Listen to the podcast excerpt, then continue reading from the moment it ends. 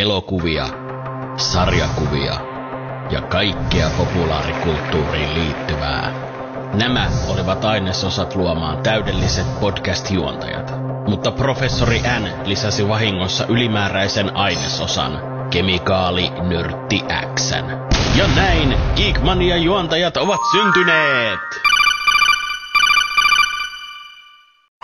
Tervetuloa kuuntelemaan Geekmaniaa, jossa neljä nörttimiestä soluttautuu vihollistukikohtaan tuhoamaan äärimmäistä asetta. Minä olen Eversti Roy Velho Campbell, koska olen vanha fossiili, ja mukanani täällä on kolme muuta herrasmiestä. Muun muassa Solid Summo Snake, Ujuma, moikka. tohtori Hal Slaveppi Emerick Tohtori Lähpuu paikallaan. ja Vulcan Korppi Raven. Kraa, kraa. No niin, aloitetaanpas käymällä vähän läpi noita kuulumisia. Mitenkäs viikko on sujunut, jätkät? Aloitetaanko vaikka tuosta summosta? Kerropas, miten on mennyt.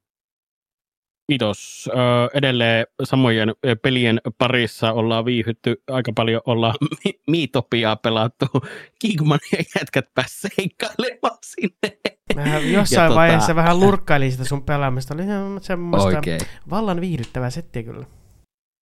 On, se on. Jos ei ole tosiaan tiedossa, että minkälainen Miitopia on, niin siinä luodaan jokainen hahmo, millä pelataan. Et, ö, päähenkilönä toimin minä, mikä ei vaihu siis ikinä siinä tarinan keskiössä, mutta kolme muuta henkilöä sitten vaihtuu, ja mulla oli alun perin siinä niin mun moderaattorit Twitchissä mukana, mutta heidät kidnappattiin, ja mun piti keksiä kolme muuta seikkailemaan mukaan, niin sopivasti saatiin Geekmanian porukka siihen messiin mukaan, ja pakko kyllä sanoa, että korppi onnistui ihan täydellisesti.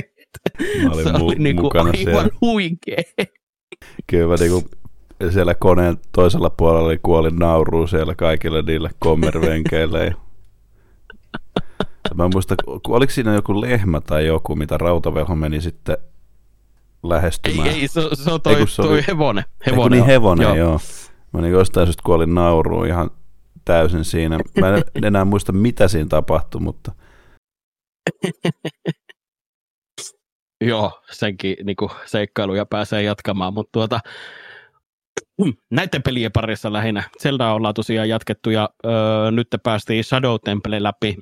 Enää olisi Spirit Temple jäljellä, jonka jälkeen sitten alkaisikin Final Bossin momentti, että se on melkein kohta taputeltu. Mutta sanotaan, että moni pitää Shadow Temple ehkä ärsyttävänä tai vaikeana paikkana, minä oikein tiedä. Öö, joku ehkä sanoi, että Water Temple on kaikista vaikein, mutta Shadow Temple on ehkä kuitenkin sitten se oma, oma juttunsa. Niin se bossi pisti kyllä polvilleen. Sitä sai yrittää nyt useamman kerran öö, nyt. Että se oli ensimmäinen sellainen, mikä oli oikeasti, että sitä piti vähän treenata just niiden kankeiden kontrollien takia. Siinä se kamera alkoikin pyörimään sitten ihan urakalla sikisokin minne vaan, niin ei ollut, ei ollut ihan easy biisi, mutta sitten kun sai sen rytmin kiinni, niin se onneksi meni ihan, ihan helposti. Mutta tuota, viestintäkoulutusta on mennyt läpi tai eteenpäin ja nyt se on lähtenyt kunnolla käyntiin, niin se on ollut huikea kokemus. Siis Juman Kekka, siellä on ollut kiva keskustella sitä niin, että minkälainen on niin kuin onnistunut viestintä ja tavoitteet ja ylipäänsä semmoinen rakenteellisuus, että mitkä on ne somekanavat ja miten niitä käy- käytetään ja onko pri- perinteiselle printtimedialle enää paikkaa ja se on ollut tosi huikeeta. Siis tosi kiva jutella niin kuin ihmisten kanssa tästä aiheesta ja oppia lisää, niin olen viihtynyt. Mutta tälleen lyhyesti, tiiviisti, niin täm, tälleen on mennyt minun viikko. pakko kysyä vielä ennen kuin jatketaan, niin miten se karkassonne on maistunut? Ah, se on kyllä oikeasti maistunut hyvältä, että tosiaan vaimokaan ollaan pelattu nyt sitä Switchillä, että meillähän on siis se pöytäversio, tai perinteinen lautapeli siis on kaikki ne lisäosineen. Meillä me itse asiassa pelataan silleen, että meillä on kaksi lautapeliä Carcassonnesta perusedikasta yhdistetty, että meillä niitä paloja on siis joku 300, 350, mitä me pelataan, että se yksi matsi kestää niin kuin about neljä tuntia, jos me pelattaisiin sillä. Niin siihen on myös tullut vähän semmoinen burnoutti, että me ei jakseta välttämättä pelata sitä niin, kuin, niin isona. Ja sitten me ollaan niin laiskoja, että me ei jakseta myöskään liitellä niitä paloja, että me pelattaisiin se pienenä. Niin tämä Switchin versio on ollut hyvä. Niin, niin tämä on ollut tosi hyvä, että kun siinä on vaan niin ne muutamat lisäosat messissä mukana, niin se on ollut kiva. Me ollaan nyt pelattu varmaan kymmenkunta joka ilta niin kuin sitä mat, tai kymmenkunta matseja ja nyt vaimo alkaa oppia enemmän. Et me huomasin sen, että perinteisessä lautapelissä, vaikka hän niin kuin tietyllä tavalla kehittyi myös, mutta tässä niin kuin, tälleen pelinä jotenkin hän hahmottaa paremmin ja hän kurottaa pisteessä koko aika ja se on semmoinen ihan selkeä se kaari ja me ollaan jäämään jälkeen pahasti ja me en tiedä mitä me tekisin. me saisi taas uutta, uutta vastusta hänelle. Mutta on ollut kiva. On ollut oikeasti tosi kiva pelata. Mulla tuli mieleen vielä tuosta, kun sä oot pelannut streamissä sitä Zelda-peliä, mm. niin mm. Äh, se oli hyvä, kun mä aukasin sun äh, streamit, äh, kun mä olin vaihtamassa sun striimiin, niin heti äh, se, äh, mikä äh, tuli siihen äh, näyttöön, mikä soi, äh, soi siinä biisissä, oli, äh, soi biisi, niin se, äh, se ihme, Mä en muista taaskaan sen nimeä, onko se joku väli se biisi nimi, mm. niin se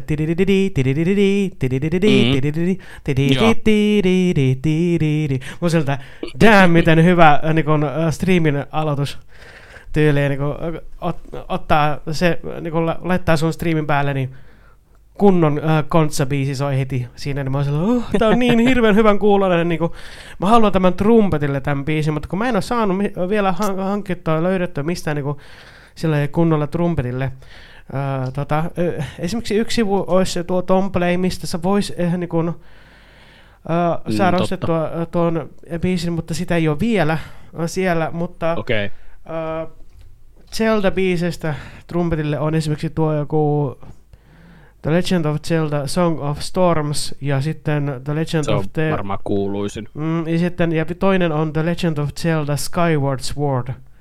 Zelda's Lullaby. Okay. Ah niin, Zelda's Lullaby. No joo, ihan ymmärrettävää. Ne on kyllä kaksi semmoista biisiä, mitä kyllä rällätetään tosi paljon.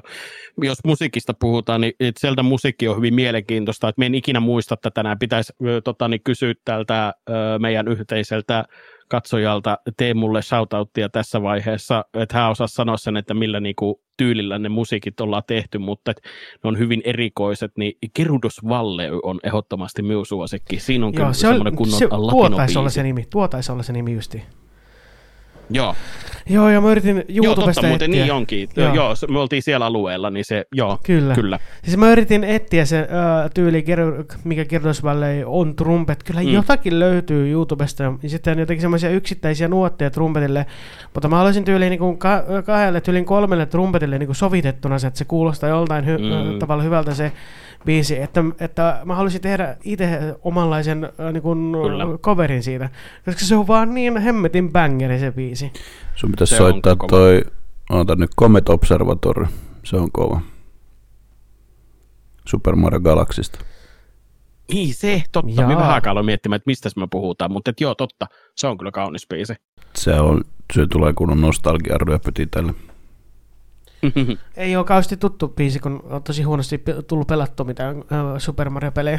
Mutta voin ehdottomasti tutustua totta kai, koska siis Mä uskon, että sä tykkäät siitä. kauheasti. Oliko tota summalla mitään enempää vai siirrytäänkö me sitten siitä suoraan Slaveppiin? Kerropas vähän kuulumisia. Alright, tota noin niin kuin äänestä kenties huomaa, niin uh, mä olen ollut kauheassa räkätaudissa, flunssassa ja silleen, mutta kumma kyllä, että mulla ei ollut ollenkaan kuumetta ja mä oon miettinyt, kun mä oon tässä painanut duunia, että, niin kun, että miten hitos mulla ei ole niin kuume noussut ollenkaan.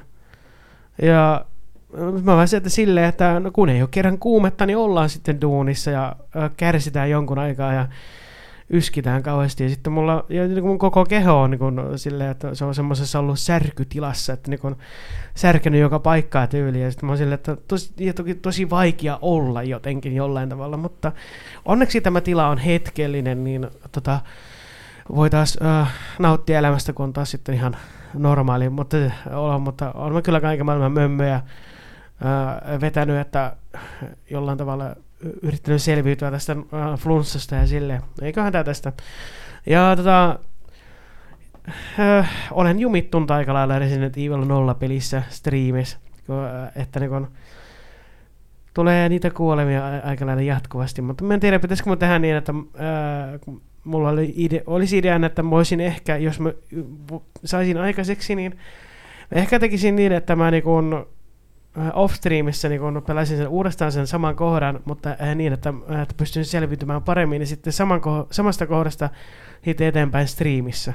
Onhan mulla, onhan mulla kuitenkin yksistä kuukautta aikaa vielä äh, vetää tämä Resident Evil 0 mm. läpi.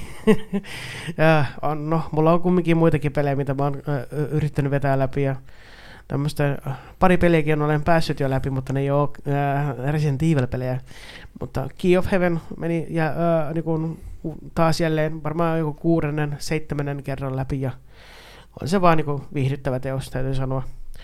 Ja sitten mä olin ihan kikseissä siinä, kun mä, olin, äh, kun mä tajusin, kun katselin vähän tota Pleikkarin storea, että mä pystyn jotenkin pelejä äh, niin lataamaan niin kuin ilmatteeksi. Mä oon siellä, että what the hell, miksi niin Sony antaisi mulle ilmatteeksi pelejä. Mutta se voi olla varmaan just sen takia, senkin takia kai, että öö, kun mä oon ostanut ne alun perin Pleikkari 3 alustalle, Pleikkari 3 Storesta, niin sitten ne pystyy näkään Pleikkari 4 alustalle vissiin lataamaan. Mutta joo, Heaven ja Resident Evil 0 on ollut ne pääpelit, mitä nyt on pelannut ja, ja tälleen. Joo. Ja muuten olen, sitten yrittänyt selvitä tästä nuhasta ja Netflixistä olen katsonut tota, Hassu, että sieltä, siellä on vaan kakkoselokuva tuosta Näin koulutat lohikäärmeesi.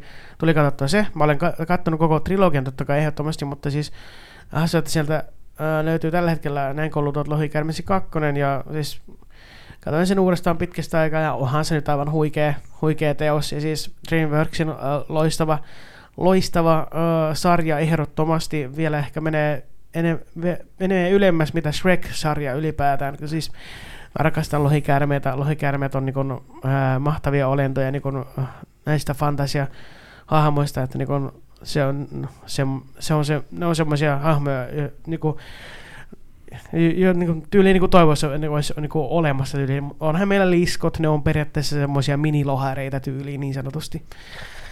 Ja tota, toinen leffa, mitä tuli katsottua pitkästä aikaa, muist, muistelen, muistelen, että onkohan tämä yhtä, oliko tämä yhtä niin ty, typerä kuin silloin aiemmin, mitä tuli katsottua, niin Sausage Party. Siis se oli, se oli äärettömän typerä hauska elokuva. Ja loppuosa oli taas se semmoista niin psykosit tulille meininkiä ja siis se oli, se oli kyllä yhtä, yhtä typerä kuin silloin, kun ekan kerran katsoin ja ihan hauska ää, kokemus ää, jälleen kerran esille. Mutta muuten, muuten ei, ei mitään ihmeellistä alkaa yskittää, niin seuraavalla vuoro. Jaha, no mitenkäs sitten korppi? Ootko vetänyt jengiä korvasta? Me voitaisiin kyllä joskus ottaa semmoinen korvanvetokisa, että asetuttaisiin vastakkain ja vedettäisiin toisiamme korvasta, koska siinähän ei mitata pelkästään fyysistä voimaa, vaan myös henkistä ja hengellistä. En ole vetänyt nyt ketään korvasta, mutta tota, vittu melkein tekisi mieli. ei. no niin. Joo. joo, joo, joo. No niin.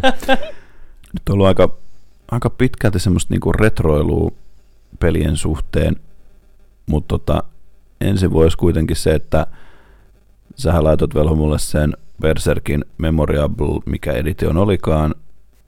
Mä en tiennyt, mutta tota, sitä mä oon kattonut nyt melkein kaikki putkeen. Ainut vaan, Mitä sä oot tykännyt? No siis, en mä tykkää siitä 3D-animoinnista yhtään, mutta mä tykkään siitä, että se on niin uskollinen ja jättää nyt mä varmaan suututan kaikki. Mun ei ole kuitenkaan siinä liikaa sitä 3Dtä seassa. Se on mulle silleen, että se her- häiritsee välillä. Okei, okay, okei. Okay. Mutta se ei ole niinku semmoinen, että mä antaisin sille yhtään huonoa sen takia. Mutta mä saatan nyt niinku suututtaa kaikki Berserk-fanit, mutta mun mielestä se on hyvä, että se skippaa tiettyjä osia. Just sen takia, koska se on se Memorial Edition ja tota, totta kai meidän on tärkeää tietää näitä ja näitä juttuja, mutta sitten mä tykkään, että siinä on toi Susumu ollut tekemässä niitä musiikkeja kanssa. Se on musta ollut tosi huikeeta. Eli just tämä, joka on tehnyt vuoden 97 Berserkkiin näitä musiikkeja, niin se on ollut siinäkin. Tykkään kyllä tosi paljon siitä, siis mitä tähän asti nyt kattonut. Ja sitten tota justiin toissa päivänä tulikin neljäs ja viides osa Deluxe painosta postissa ja tota, ne on vieläkin, mä en ole ehtinyt avaa niitä, nyt on ollut niin kiireistä tämä viikko. Sitten tuli yhtäkkiä tota, halu ja himo. Yhtäkkiä. Yhtäkkiä siellä ö, tuli himot ja halut pelata tota Monsterit Oy Säikkysaari-peliä. Niin kuin mä taisin viimeksi mainita, että mä aloitin sen. Ja mä ajattelin, että mä vedän vaan ne pronssimitallit. Mutta mä vedinkin sitten kaikki kultamitallit siitä, koska se on siis ihan naurettavan helppo peli. Öö, no sehän ei nyt ole mikään, että siinä on paljon mulle itselle nostalgia-arvoa. Ja, ja tota, sitä tulikin sitten pelailtu aika paljon, mutta siis eihän se, niin kuin, se ei ole mikään mestariteos, se on ihan ok peli, semmoinen hauska. Ja tota, Mutta mut se, mikä tekee tästä pelistä hyvän, on ne musiikit. Siis Herran Jumala, mitkä musiikit siinä pelissä on. Ja sitten kuitenkin miettii, että se on niinku Disneyn lisensoima lisenssipeli. Mutta musiikit on ihan älyttömän kovat. Et mä siis itse tota, suosittelen, jos ketään kiinnostaa, niin pelaamaan sen pelin vaikka just sen takia, että siinä on ne musiikit, koska ne on niin huikeet, mitkä siinä on. Sitten on niin just semmoiset, että ne jää myös päähän soimaan tosi uskomattomasti. Mutta tota, sen sain tosiaan läpi, ja sitten mä ajattelin, että nyt mä voisin aloittaa tämmöisen pienen retroilu, retroilu niin kuin jutun, että iltaisin pelaa jotain Pleikka kakkosella jotain pelejä. Et nyt mä oon myös sitä tota Silent Hill kolmosta jatkanut, ja mä huomaan, että se, mä en jatka sitä niin paljon kuin mitä mä haluaisin, vaan mä haen semmoista tiettyä fiilistä, kun mä pelaan sitä peliä. Että mun pitää olla se semmoinen tietty fiilis, että mä haluan ja niin kuin pystyn keskittyä sen ihan täysillä, koska se on, mä huomaan, että se on semmoinen peli, mihin pitää keskittyä niin kuin ihan älyttömästi. Mutta sitten mä en olisi uskonut ihan heti, että mä olisin aloittanut tämän pelin – mutta tota, mä aloitin pelaa Harry Potter salaisuuksien kammio PS2. Oi ja tota, onhan se semmonen goofy ah peli. Mut tota, Oletko striimannut sitä ollenkaan? En no, mä Aa. pelailen niitä itsekseni. No damn, mä oon miettinyt, onko sulla tullut striimejä ollenkaan, mutta sitten... Hmm. Oh, no, no nyt ei oo, nyt mä en ole hetkeen ehtinyt vaan yksinkertaisesti striimata, mutta sitä, sitä Harry Potter 2 on tullut pelailtu ja kyllä mä niin kuin huomaan sitä, että, että tota, että siinä on, on niin kuin paljon niitä omia tai semmoisia niin ihme, ihmejuttuja, mutta mut kuitenkin niin jostain syystä mä pelaan, pelaan sitä. Joku siinä sitten kiehtoo, että jaksaa. Että onhan se vähän silleen, että mitä ihmettä, mutta ei siinä sen sitten tuli sitä uutta Foam Starsia pelailtua aika paljonkin itse asiassa nyt, että se on, se on kyllä tosi hauska peli, mutta se on just semmoinen, että siihen tarvii ne, ne omat, oman tiimin, että siitä saa niin kuin eniten, eniten kiinni. Tykkään kovasti, mutta kuitenkin niin eniten nyt on tullut sitten bingettyä sitä tota berserkkiä ja, ja tota, sen sellaista. No niin, jos sitten tuosta vielä nopeasti omat kuulumiset, vaikkei tässä nyt mitään ihan hirveästi erikoista ole tapahtunutkaan, että ihan sellaista perusarkea duunia salilla käyntiin. Ja tota, sitten tuli tuossa striimattua kyllä toi Asuras Wrath, eli siis tämmöinen vähän niin kuin Capcomin julkaisema, tämä on vuodelta 2012. Se on aivan peli. loistava peli, ai että. Siis, no se on, se... se on kyllä tietyllä tapaa tosi hyvä. Kyllä, niin, niin, se tota, jää kesken pahasti. Se on, se on joo, jos ei ole niitä DLCtä, mullahan ei tosiaan niitä ollut. Mutta tota, joo, eli siis tämmöinen ehkä vähän vähemmän tunnettu Capcomin julkaisema peli. Voitaisiin puhua tällaisesta niin kuin Hidden Gemistä. Ja tota, tämä on tämmöinen tota, hyvin semmoinen niin kuin, muistuttaa rakenteeltaan, niin vähän niin kuin katsoisi jotain anime-sarjaa, jotain tämmöistä shonenia tai seineniä. Ja, ja tota, siinä pelataan tämmöisellä puolijumalalla nimeltä Asura, joka, jonka vaimo tapetaan ja tytär siepataan ja hänet petetään niin kuin muiden puolijumalien toimesta. Ja tota, sitten siinä kerrotaan niin kuin tästä niin kuin tuhansien vuosien tai oikeastaan no, varmaan jonkun 12 ja puolen tuhannen vuoden ajanjakson aikana käytävästä taistelusta, kun hän yrittää pelastaa tyttärensä ja kostaa sitten näille muille puolijumalille. Ja tosi paljon noita quick time eventtejä, tosi hienoja ö, välianimaatioita, sellainen, niin kuin, tosi sellaista niin kuin, tyylikästä toimintaa. Itse taistelut, ei mitenkään hirveän erikoisia, että ne tuntuu vähän sellaiselta niin kuin täytteeltä, että on täytynyt vaan niin kuin saada siihen peliin niin kuin pituutta, kestoa, että heitetään vähän niin kuin massaa ruudulle ja, ja sitten pitää niin kuin puristaa tota läpi. Hyvin monet taisteluthan päättyy siihen, että kun saa tämän burst-mittarin kerättyy täyteen ja aktivoi sen, niin pääsee sitten taas seuraavaan vaiheeseen.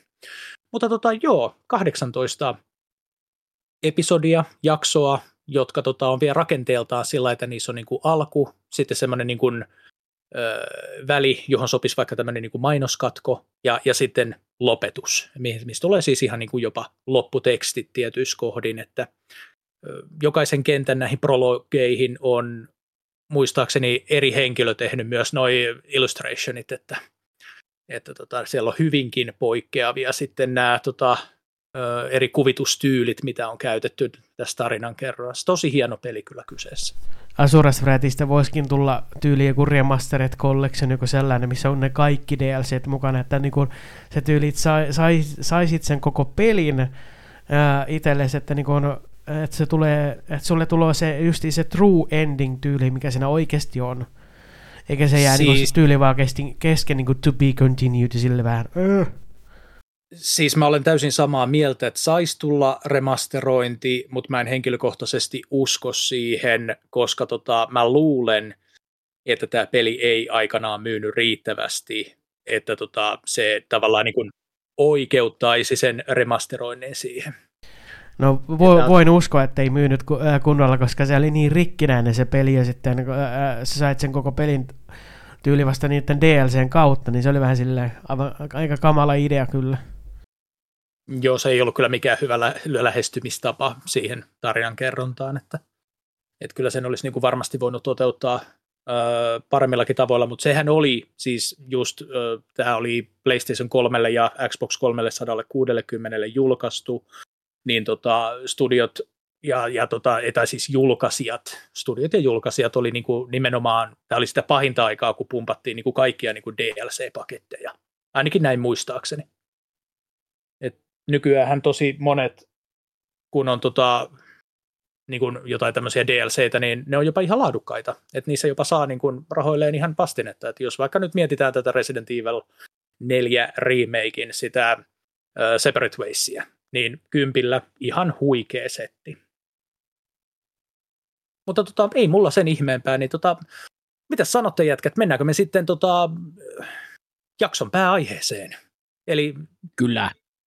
Tällä, tällä kertaa puhutaan tosiaan Metal Gearista pelisarjana. Mennään semmoista niin kuin yleiskatsausta koko tähän pelisarjaan, että käydään, käydään läpi tota, ainakin pelisarjan pääosat sillä pintapuolisesti. että jossain vaiheessa voidaan tehdä sitten semmoista niin kuin syväsukellusta mahdollisesti joihinkin suosituimpiin peleihin jopa ihan omaa jaksoaankin, mutta katsotaan sitä sitten myöhemmin. Mitenkäs jätkät, onko tota, tämä pelisarja teille ylipäätään kuinka tuttu, että onko tullut pelattua niin Metal Gearia tai Metal Gear Solideja, että kertokaa hei vähän taustoistanne liittyen tähän pelisarjaan. Ja miten, miten aloitetaan vaikka Korpista? No tämä tulee olemaan varmaan aika lyhyt, mutta, mutta tota, no mä ollut silloin, silloin kun se eka on tullut, niin mä en ole ollut vielä edes täällä planeetalla ja tuskin edes suunnitelmissa, mutta, tota, mutta tota kuitenkin niin sitten myöhemmin, niin tota, kun tuli esimerkiksi Pleikka 2, niin se ei kuitenkaan niin kuin, en mä koskaan niin kuin ollut edes kuullut siitä pelistä, ja totta kai sitten niin myöhemmin. Mutta kun omassa lapsuudessa ei ollut niin kuin noit Solid Snake ja sun muita. Ja totta kai mä niinku sen hahmon tiesin ja sen pelin ja nämä kaikki jutut, mitä siinä on, mutta et niinku sitä peliä mä en ollut koskaan pelannut. Et oma isäni sitten todennäköisesti pelasi sitä, ainakin joitain niistä, mä en, pitäisi kysyä häneltä, että mitä, mitä se niistä pelasi. Mutta et, et niin kuin, itse ehkä oma kokemus on viisi minuuttia Metal Gear Acid tai joku, joku näistä tämmöisistä PSPllä. Että ei niinku ole mitään, mitään muuta oikeastaan. Muuta kuin, että Kojima on kuulemma tehnyt sen. No ei, kyllä mä nyt sen tiedän, että se on sen tehnyt, mutta niinku, et niinku, ei, ei silleen niinku ole, kun no, meidän lapsuudessa ei ollut, ollut, ollut mitään niinku tämmöisiä militaristisia pelejä, paitsi tietysti joku Star Wars, mutta se on kuitenkin vähän eri, eri tavalla militarismista kuin mitä esimerkiksi just tämä Metal Gear on tai mitä on ymmärtänyt. Eikä koskaan niin kuin ylipäätään ole, mä oon kokenut, että mulla ei ollut ikinä niin kuin semmoista kiinnostusta, kun sitten taas nyt niin kuin tälleen, kun on, aihe on ollut nyt taas esillä tosi paljon ja silleen niin kuin kiinnostaa, kiinnostanut ja alkanut kiinnostaa, niin ehkä, ehkä jossain vaiheessa tulee sitten niin kuin enemmän perehdyttyä tähän. Mutta ylipäätään niin kuin tämmöiset supermilitaristiset pelit, tai mitä populaarikulttuurissa on, leffat, kaikki tämmöiset, että jos ne perustuu johonkin sotaan tai tämmöiseen, ja kyllä ennen kuin kukaan kysy, olen nähnyt tuntemattoman sotilan, mutta että niin kuin, ylipäätään niin kuin militarismi ei mua aiheena silleen hirveästi kiinnosta. Että se on yleensä se ensimmäinen saattaa olla, mikä niin kuin vie multa sen mielenkiinnon pois. Toki sitten niin kuin jossain teiniässä, kun Call of Duty oli niin kuin korkeimmillaan ja tämmöisinä, niin niitä tuli sitten jonkin verran pelattua, mutta silleen, että koskaan ei, niin kuin, ei kiinnostunut ne niin kuin, tarinat niissä peleissä, kampanja, vaan nimenomaan se multiplayeri ja sitten se zombi. Että se oli niinku semmoinen juttu. Mutta sitten mä niinku huomasin, että et jossain vaiheessa, kun oli niinku niin hakannut, hakannut niitä Call of Duty, esimerkiksi Modern Warfare 1 ja Black Ops, ne, oli niinku, ne on ne mun semmoiset, mitä tuli oikeasti niinku hakattua. Mutta sitten niinku, niiden jälkeen, kun alkoi tulla uusia, niin sitten se niinku loppui se innostus ihan täysin. Mutta ylipäätään niinku, semmoiset militaristiset pelit ei ehkä ole itselle semmoinen juttu, mutta mä olen valmis kokeilemaan just Metal Gearia, koska se on kuitenkin niin erilainen kuin mitä Call of Duty on. Et Call of Duty on just tätä mättämistä ja tämmöistä aivot narikkaan tyylistä pelailua. Mutta Solidit on erilaisia. Joo, ja mun on pakko tässä vaiheessa niin sen verran sanoa, että joo, se on totta, että Metal Gear-pelit on hyvin semmoisia niin myös militaristisia, mutta ne on, niissä on myös hyvin semmoinen niin kuin sodan vastainen ja pasifistinen teema. Ja niin kuin niin siis ydin, ydin, ydinase vastainen. Että tota, et, et ne on kyllä niin kuin hienoja tarinan kerronnallisesti myös, ja varsinkin kun mä tiedän, että Slavepihan niin kuin rakastaa tarinapelejä, niin mä Kyllä. uskon, että, että tota, suhun voisi niin todellakin napata tämä pelisarja. Mutta hei, tota, onko sulla tota, kuinka kokemusta Slavepi näistä? No tota, hyvin pintapuolisesti. Siis mä oon kyllä periaatteessa aina tiennyt, että Metal Gear Solid-peli on olemassa. Sitten mulla on pari kaveria, jotka on hehkuttanut sitä pelisarjaa mulle todella ö, usein ja to- todella monta kertaa, mutta kun jostain syystä en ole saanut koskaan aikaiseksi aloitettua pelaamista. Ehkä jos Pleikkari ykkösellä tuli kokeiltua tuo Metal Gear Solid 1 ja olihan se ihan vallan mielenkiintoinen kokemus. Itse, ja itse asiassa pakko sanoa, tunnustaa syntini, että mä olen pelannut PS1-emulaattorilla niin kuin Metal Gear Solid 1. Mä haluaisin mieleeni pelata sitä oikealla konsolilla ja silleen, mutta tota noin, se oli sellainen ihan kiva kokemus kyllä. Ja, ja, ja, mutta mun, periaatteessa mun ensimmäinen äh, hiippailupelihän oli Splinter Cell. Äh, niin siitähän mä aloitin vähän niin mun hiippailupelien pelaamiset, mutta vähän se, että äh, ne pikkusen jäi jalkoihin muihin peleihin. Äh, mulla sitten taas, kun mä itse rakastan tosi paljon pelata just niin tota tasohyppelypelejä, ne on ollut niin kuin koko mun elämä vähän niin kuin mukana äh, tarinalliset tasohyppelypelit ja kaikki tämmöiset Spyrot ja Crash Bandicootit, niin ne ei ollut niin vahvasti keskiössä itsellä koskaan tämä Metal Gear Solid-pelit, mutta niin kun siinä äh, just niin kun mä tiesin ne taustalla olevan, niin sitten kun ne on K18-pelejä, niin pystyn äh, pelaamaan enemmän niitä ja katsomaan enemmän niitä sitten vasta, kun, mä olin kun, olin K18, kun täytin 18 vuotta ja vähän enemmän rupesin tutkiskelemaan niitä pel- sitä pelisarjaa ja tälleen. Ja onhan se erittäin nerokas ja tietenkin haluan kaikki ne pelit niin kuin kokoelmiin ja tälleen. Ja justin äh, tuo mili, mili, mini, mikä militarismi, minkä on sota, sotapelit, niin ne on ehkä itselle jäänyt vähemmälle huomiolle, vaikka mä olen kumminkin olen hyvin utelias monien pelien suhteen, mutta paljon vähemmän tulo on tullut pelattua mitään sotapeliä kautta FPS-pelejä, FPS-sotapelejä, just niin kuin tällaisia, öö, niin kuin, voi, voi olla sitten tämä, että niin kuin, se on vaan jäänyt vähemmälle, vähemmälle huomiolle koko pelisarja, vaikka mä olen kuullut siitä erittäin paljon, koska niin kuin mä sanoin, että mun kaveri hehkuttaa sitä pelisarjaa ja on saanut häneltä tietoa jonkun verran ja tälleen, mutta no, en mä nyt vuosien varrella enää muista, että mitä, mitä siitä on kerrottu, mutta kyseessä on kumminkin jollain tavalla mestariteos, kun itse mestari on tehnyt sen ää, pelisarjan, niin, mutta sanotaan näin hyvin yksinkertaisesti, ää, lyhyesti, ytimekkäästi, pitkän selostuksen kautta, pintapuolisesti on vaan kokemusta ei, ja tietoa, niin ei sillä en ole sillä syventynyt pelisarjaan.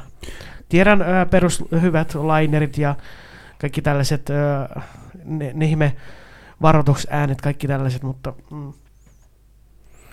Joo, tota, haluan kysästä, että onko ihan väärässä vai hakotella, mutta onko yksikään Metal Gear ää, niin FPS-peli? Ei, mutta siis ei, ei, ei, siinä mielessä, ei siinä mielessä, että voitaisiin puhua niin mistään first person shooterista, mutta siis Metal Gear Solid 2 lähtien oli mahdollista niin kuin siirtyä kesken pelin ö, ensimmäisen persoonan kuvakulmaa ja niin kuin tähdätä aseella sillä niin kuin, että lasertähtäimellä pystyisit niin kuin tarkemmin, tarkemmin tähtäämään vihollisiin tai esimerkiksi vaikka tuhoamaan noita valvontakameroita, mikä oli siis siihen aikaan aika kova juttu. Niin, niin tota, mutta ei, ei siinä mielessä, kun puhutaan niin kuin normaalisti jostain first person shooterista, niin siinä sellaista ei niin kuin ole Metal Gearista olemassa. Joo, sen halusin vaan varmistaa. Joo, mutta tota, okei, sitten mä oon ymmärtänyt, että tota, sulla Summo olisi sitten vähän enemmänkin kokemusta tästä pelisarjasta, joten avaappa sanainen arkkusi. Kyllä, me olin silloin tota, niin tosiaan tosi junnu, kun se Pleikkari ykköselle tuli tämä Metal Gear Solid, mistä se sitten lähti. Ja onhan minä monta kertaa omassa, tai tässä podcastissa maininnutkin oman puheenvuoron aikana siitä, että siis me on pelannut sen Metal Gear Solidin varmasti eniten läpi, mit, mitä mitään pelejä iki, ikinä. Ja me oli pakko käydä katsomassa How Long to Beatissä speedrun 100 prosenttia, että kauas siinä menee, kun minä muistelisin, että mulla meni suurin piirtein kolme tuntia siinä pelin pelaamisessa että se peli mentiin läpi ja me saatoin pelata sen päivän aikana kolme kertaa läpi, jos oli siis, että ei ollut koulua. Siis, että me pelasin oikeasti sen niin kuin ihan, ihan niin kuin aina. Se oli se aivan suosikki. Niin, niin öö, tosiaan sataprosenttinen speedrun-ennätys on 2 tuntia 31 minuuttia ja suurin piirtein kolme tuntia siitä meni, meni siinä, niin että ei hirveän kaukana kyllä olla oltu. Mm, Mutta tuota, tai no, tietysti tämäkin on varmaan suhteellista. Hyvin kaukana ollaan oikeasti oltu. Mutta äh, muistan elämänä myös senkin koulupäivän, kun tiesin, että MGS2 tulee ja tie, sanoin vanhemmille, että me halusin syntymäpäivän lahjaksi, ja koulupäivä tuntui mahdottoman pitkälle, sattui vielä just kuustuntinen koulupäivä ala-asteella olemaan. Se oli niin kuin ihan tuskaa, kun me oli siellä niin kuin, että kotiin, että me pääsee pelaamaan sitä, ja me oli ensimmäinen meidän niin kuin siellä lähiössä, kenellä oli tämä peli ja sama juttu, että yhdessä sillassa läpi sama tie, että pääsi pelaamaan sitä, niin se, siitä tuli myös semmoinen kestosuosikki. Mutta pakko sanoa niin kuin näistä näitä, on niitä muitakin pelejä siis pelannut ja jokaisesta itse asiassa tykännyt, paitsi että se kolmonen on niin kuin jäänyt välistä, mutta tuota, öö, on tykännyt todella paljon niin kuin näistä, näin, että miten se niin kuin menee, se semmoinen hyvä balanssi näissä toimintaa, tarinaa, toimintaa, tarinaa, joskus ihan älyttömän vahvaa tarinaa, ja ai että jos sä haluat syvälle, tai syvää päätyy mennä tämän tarinan kanssa, niin se löyvät vaikka mitä kaikkea kivaa juttuja, ja sitten nyt tälleen vanhemmiten, vaikka en enää oikeastaan hirveästi pelannut näitä näin, niin me löydän joka kerta jotain pientä uutta kivaa tästä pelisarjasta, että nyt on tullut, mitä mainitsinkin, niitä deflogeja katsottu, että miten näitä pelejä on tehty, niin nämä on, siis Hideo Kojima itsessään on ihan siis ollut ihan käsittämätön edelläkävijä. Ja mä oon tykännyt sen niin kuin tyylistä, miten hän on tehnyt sen, ja varmaan just nimenomaan se, että kun hän on saanut yhdistettyä ehkä ne ö, kaksi tyyliä, että sieltä ollaan tuotu sitä niin kuin selkeästi otteita ö, niin kuin tästä ö, japanimaisesta materiaalista. Ja sitten ollaan tuotu kuitenkin just tätä länsimaista materiaalia. Jotenkin, jotenkin niiden, niitä siis semmoinen niin kuin, yhdistelmä tässä näin näkyy vähän, vähäsen ja jossain vähän vahvemmin, niin tuota, toimii. Me on vaan tykännyt. Joo, kyllä. Se on tota... Itsellenihän siis ensimmäinen Metal Gear, jota mä oikeasti pelasin, oli toi PlayStationin Metal Gear Solid 1, ja vähän, vähän niin kuin tota, Summokin, niin musta tuntuu, että mäkin pelasin sen pelin niin kuin puhki, että siis tosi paljon tuli sitä pelattua aikanaan. Mä en kyllä muista, että mä olisin pelannut sitä koskaan niin kuin noin nopeasti, mutta, tota, mutta se, että niin kuin, kyllä pelikertoja kertyi niin kuin ihan älyttömät määrät.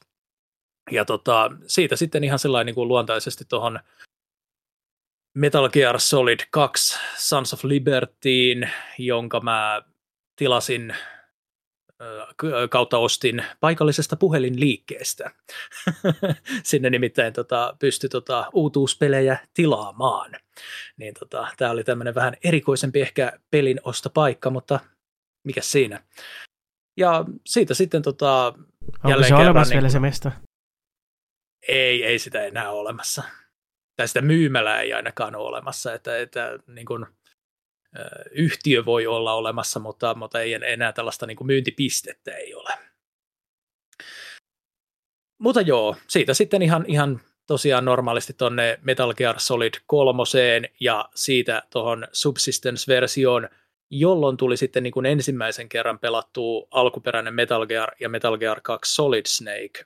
Sen version kautta nehän se tuli tämä kyseinen peli, MGS3 Subsistence, se tuli kolmella pelilevyllä, ja jos mä muistan oikein, niin ensimmäisellä levyllä oli niinku se pääpeli, toisella levyllä oli justiinsa nämä niinku lisämateriaalit ja sitten nämä vanhat pelit, ja tota, sitten kolmannella, olikohan siinä se niinku semmoinen online-peli, jos muistan oikein. Mutta sehän oli tosiaan vähän ehkä vielä sillä lailla lapsenkengissä koko niin kuin nettipeliteknologia niin kuin Pleikkari kakkosen aikaan, että itse en siinä kohtaa vielä ainakaan lähtenyt koko nettipelaamiseen mukaan, että ehkä sitten paremmin sitten tuolla Xbox 360. Mutta joo, että kyllä niin kuin pelisarja on tuttu, että sie- siellä ei ole hirveän montaa peliä, mitä mä en olisi pelannut ihan läpikin asti.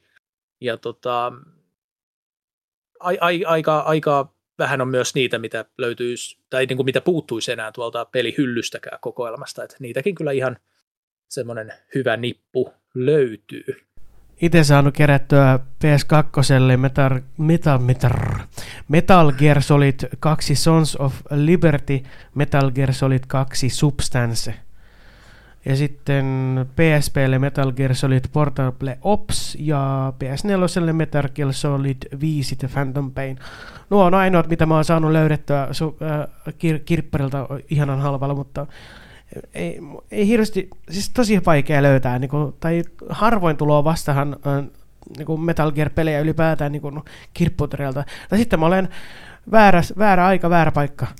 Mm, sehän se niin kuin aina on kirpputoreissa, että kaikki perustuu tuuriin, mutta se on sinänsä tosiaan jännää siinä mielessä, että kun useimpia Metal Gear-pelejä on siis myyty aivan helkkaristi, että nehän on niin kuin siis, voisi sanoa, että myyntihittejä toinen toisensa perään, niin se on yllättävää, että niitä ei löydy ihan kovin usein just kirppiksiltä. Kyllä niitä löytyy, pakko- mutta tota, Löytyy- ne hinnat on vaan... löytyy Mä pakko sanoa tähän väliin just tästä näin, että, niinku, että kun niitä on niin paljon niin kuin myyty kuitenkin, ja sitten minulla kaveriporukoissa on paljon, ketkä on lopettanut jo joskus aikoinaan pelaamiseen ja vastaavaa, niin silti niin kuin, he vaalii just nimenomaan näitä pelejä. Nämä on niin kuin ne ainoat pelit, mitkä on jäänyt sieltä, niin, ja ne on niin kuin kynsiä hampaa pitää niin kuin näistä näin. vaikka niin kuin, mut löytyy paljon just uh, Nintendon ja Crashin ystäviä ja tällaisia, mitkä niin kuin lapsuudessa on ollut tärkeitä elementtejä, ja niitä muistellaan joskus, että hyö tulee pelailemaan meille niitä, niitä niin. mutta sitten niin nämä MGS-pelit on sellaisia, että, niin kuin, että niistä ne ei luovu, että ne on semmoisia tärkeitä. No jos ne kerran löytyy sitten kirppareilta, niin sitten mä olen aina väärä, väärässä, väärässä paikassa ja väärä aika. Niin, siis niitä löytyy kyllä, mutta et niin, äh, se hinta on vaan aikamoinen yleensä. Et nytkin kattelin, mm. niin jollain kirpparilla oli MGS, se Pleikkari 1, mä nyt muista mikä se on, Metal Gear Solidilla se vissiin liikkuu 35-45 euroa, että et, tota, mm. et ne on silleen niin kuin haluttuja. No se ei itse asiassa ei nyt haluttuja, mikään... kun, haluttuja, vaan siis niin kuin, että, että pyydetään paljon. Joo, se ei ole itse asiassa edes mikään niin kuin hiuksia nostattava hinta Metal Gear Solidista, varsinkin jos me puhutaan niin kuin alkuperäisestä ja kompleetista versiosta, niin mä, mä pitäisin tuollaista jopa vielä ihan – säyseenä hintana. Toki siinä tulee se, että välttämättä ei halua niin kuin just ehkä kirpputorilta ostaa, kun kirpputorien idea on se, että niin kuin tavara on edullista ja siitä halutaan päästä eroon. Mutta tota, hintana toi ei nyt vielä kuulostanut miltään ihan järkyltä. Mutta lisään tuohon, että se, esimerkiksi se, minkä löysin, nyt muista mistä, niin oli tota, muuten ihan, ihan hyvä, 35 euroa, mutta sitten siellä oli justiin näissä niin kuin hakasissa jotain kulumaa. Sehän tosi usein, tosi usein kun noi PlayStationin ne mitä julkaistiin niissä semmoisissa, kutsutaanko sitä big boxiksi vai mikä se on se semmoinen, niin kuin, mihin mahtui niin useampia mm, levyjä, joo, niin kyllä. niissähän tosi, niissä oli aika heikot nämä, nämä saranat justiinsa, että ne hajosi aika joo. herkästi. Joo, olihan joo. se, mutta sitten jos myydään tuollaisella hinnalla, en sano, että se oli liian kallis, mutta voisi kuitenkin vähän fiksailla sitä. Kyllä, kyllä. Tai siis itse, jos mä, mä oon siis myynyt jonkin verran joskus tuplia pois, niin mä oon sitten itse fiksailu just niitä semmoisia saranoita sieltä. Niin se, se ei ole iso homma tehdä. Mutta kuitenkin. Enkä nyt täydy ole mitenkään niin kuin ränttiä tai mitään kenellekään siitä, vaan omia mietteitä. Nyt te vedetään tämmöinen niin kuin läpileikkaus Metal Gear Saagasta. Ja tota, kaikkihan lähti liikkeelle vuonna 1987, kun MSX-kotitietokoneille julkaistiin Metal Gear-niminen peli. Ja tota, tämähän oli siis pelinä niin kuin täysin tämmöinen, mm, voisiko sanoa, uraurtava ja aikaansa edellä. Jo pelkästään siinä mielessä, että tällainen niin kuin vihollisten se, että hiipaillaan niin kuin vihollisten ohitse niin, että yritetään välttää niin kuin taistelemista ja yritetään välttää sitä, että ei, ei tulla niin kuin huomatuksi, niin sellaista ei hirveästi ollut, ollut videopeleissä aiemmin, eikä ainakaan niin kuin tässä mittasuhteessa, mitä tämä peli tarjosi että tota, suurin osa videopeleistä oli sitä, että sä niin kuin etenet ruudulla vasemmalta oikealle tai alhaalta ylöspäin ja, ja sä niin kuin taistelet kaikkia vihollisia vastaan ja, ja päihität kaikki viholliset ruudulta. Ja nyt olikin peli, jossa sitten oli tarkoitus niin kuin nimenomaan välttää huomatuksi tulemista ja tota, edetä mahdollisimman huomaamattomasti.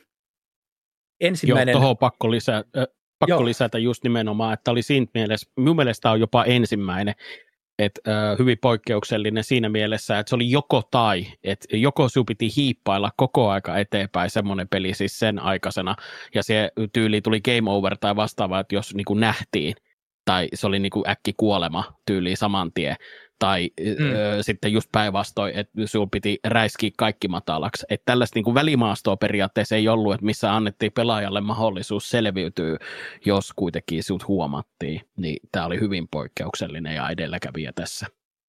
Niin, kyllähän tässä pelissä on mahdollista myös niin kuin selvitä taisteluista sillä, että jos hälytys aktivoituu, niin sä joko voitat ruudusta kaikki viholliset, jo silloin hälytys kyllä, kyllä, päättyy. Joo tai mm. sä pääset pakenemaan toiseen sellaiseen ruutuun, mikä niin kuin myös mm. katkaisee sitten hälytyksen. Tavallaan niin kuin vaihdat aluetta, niin mm. hälytys päättyy. Mm.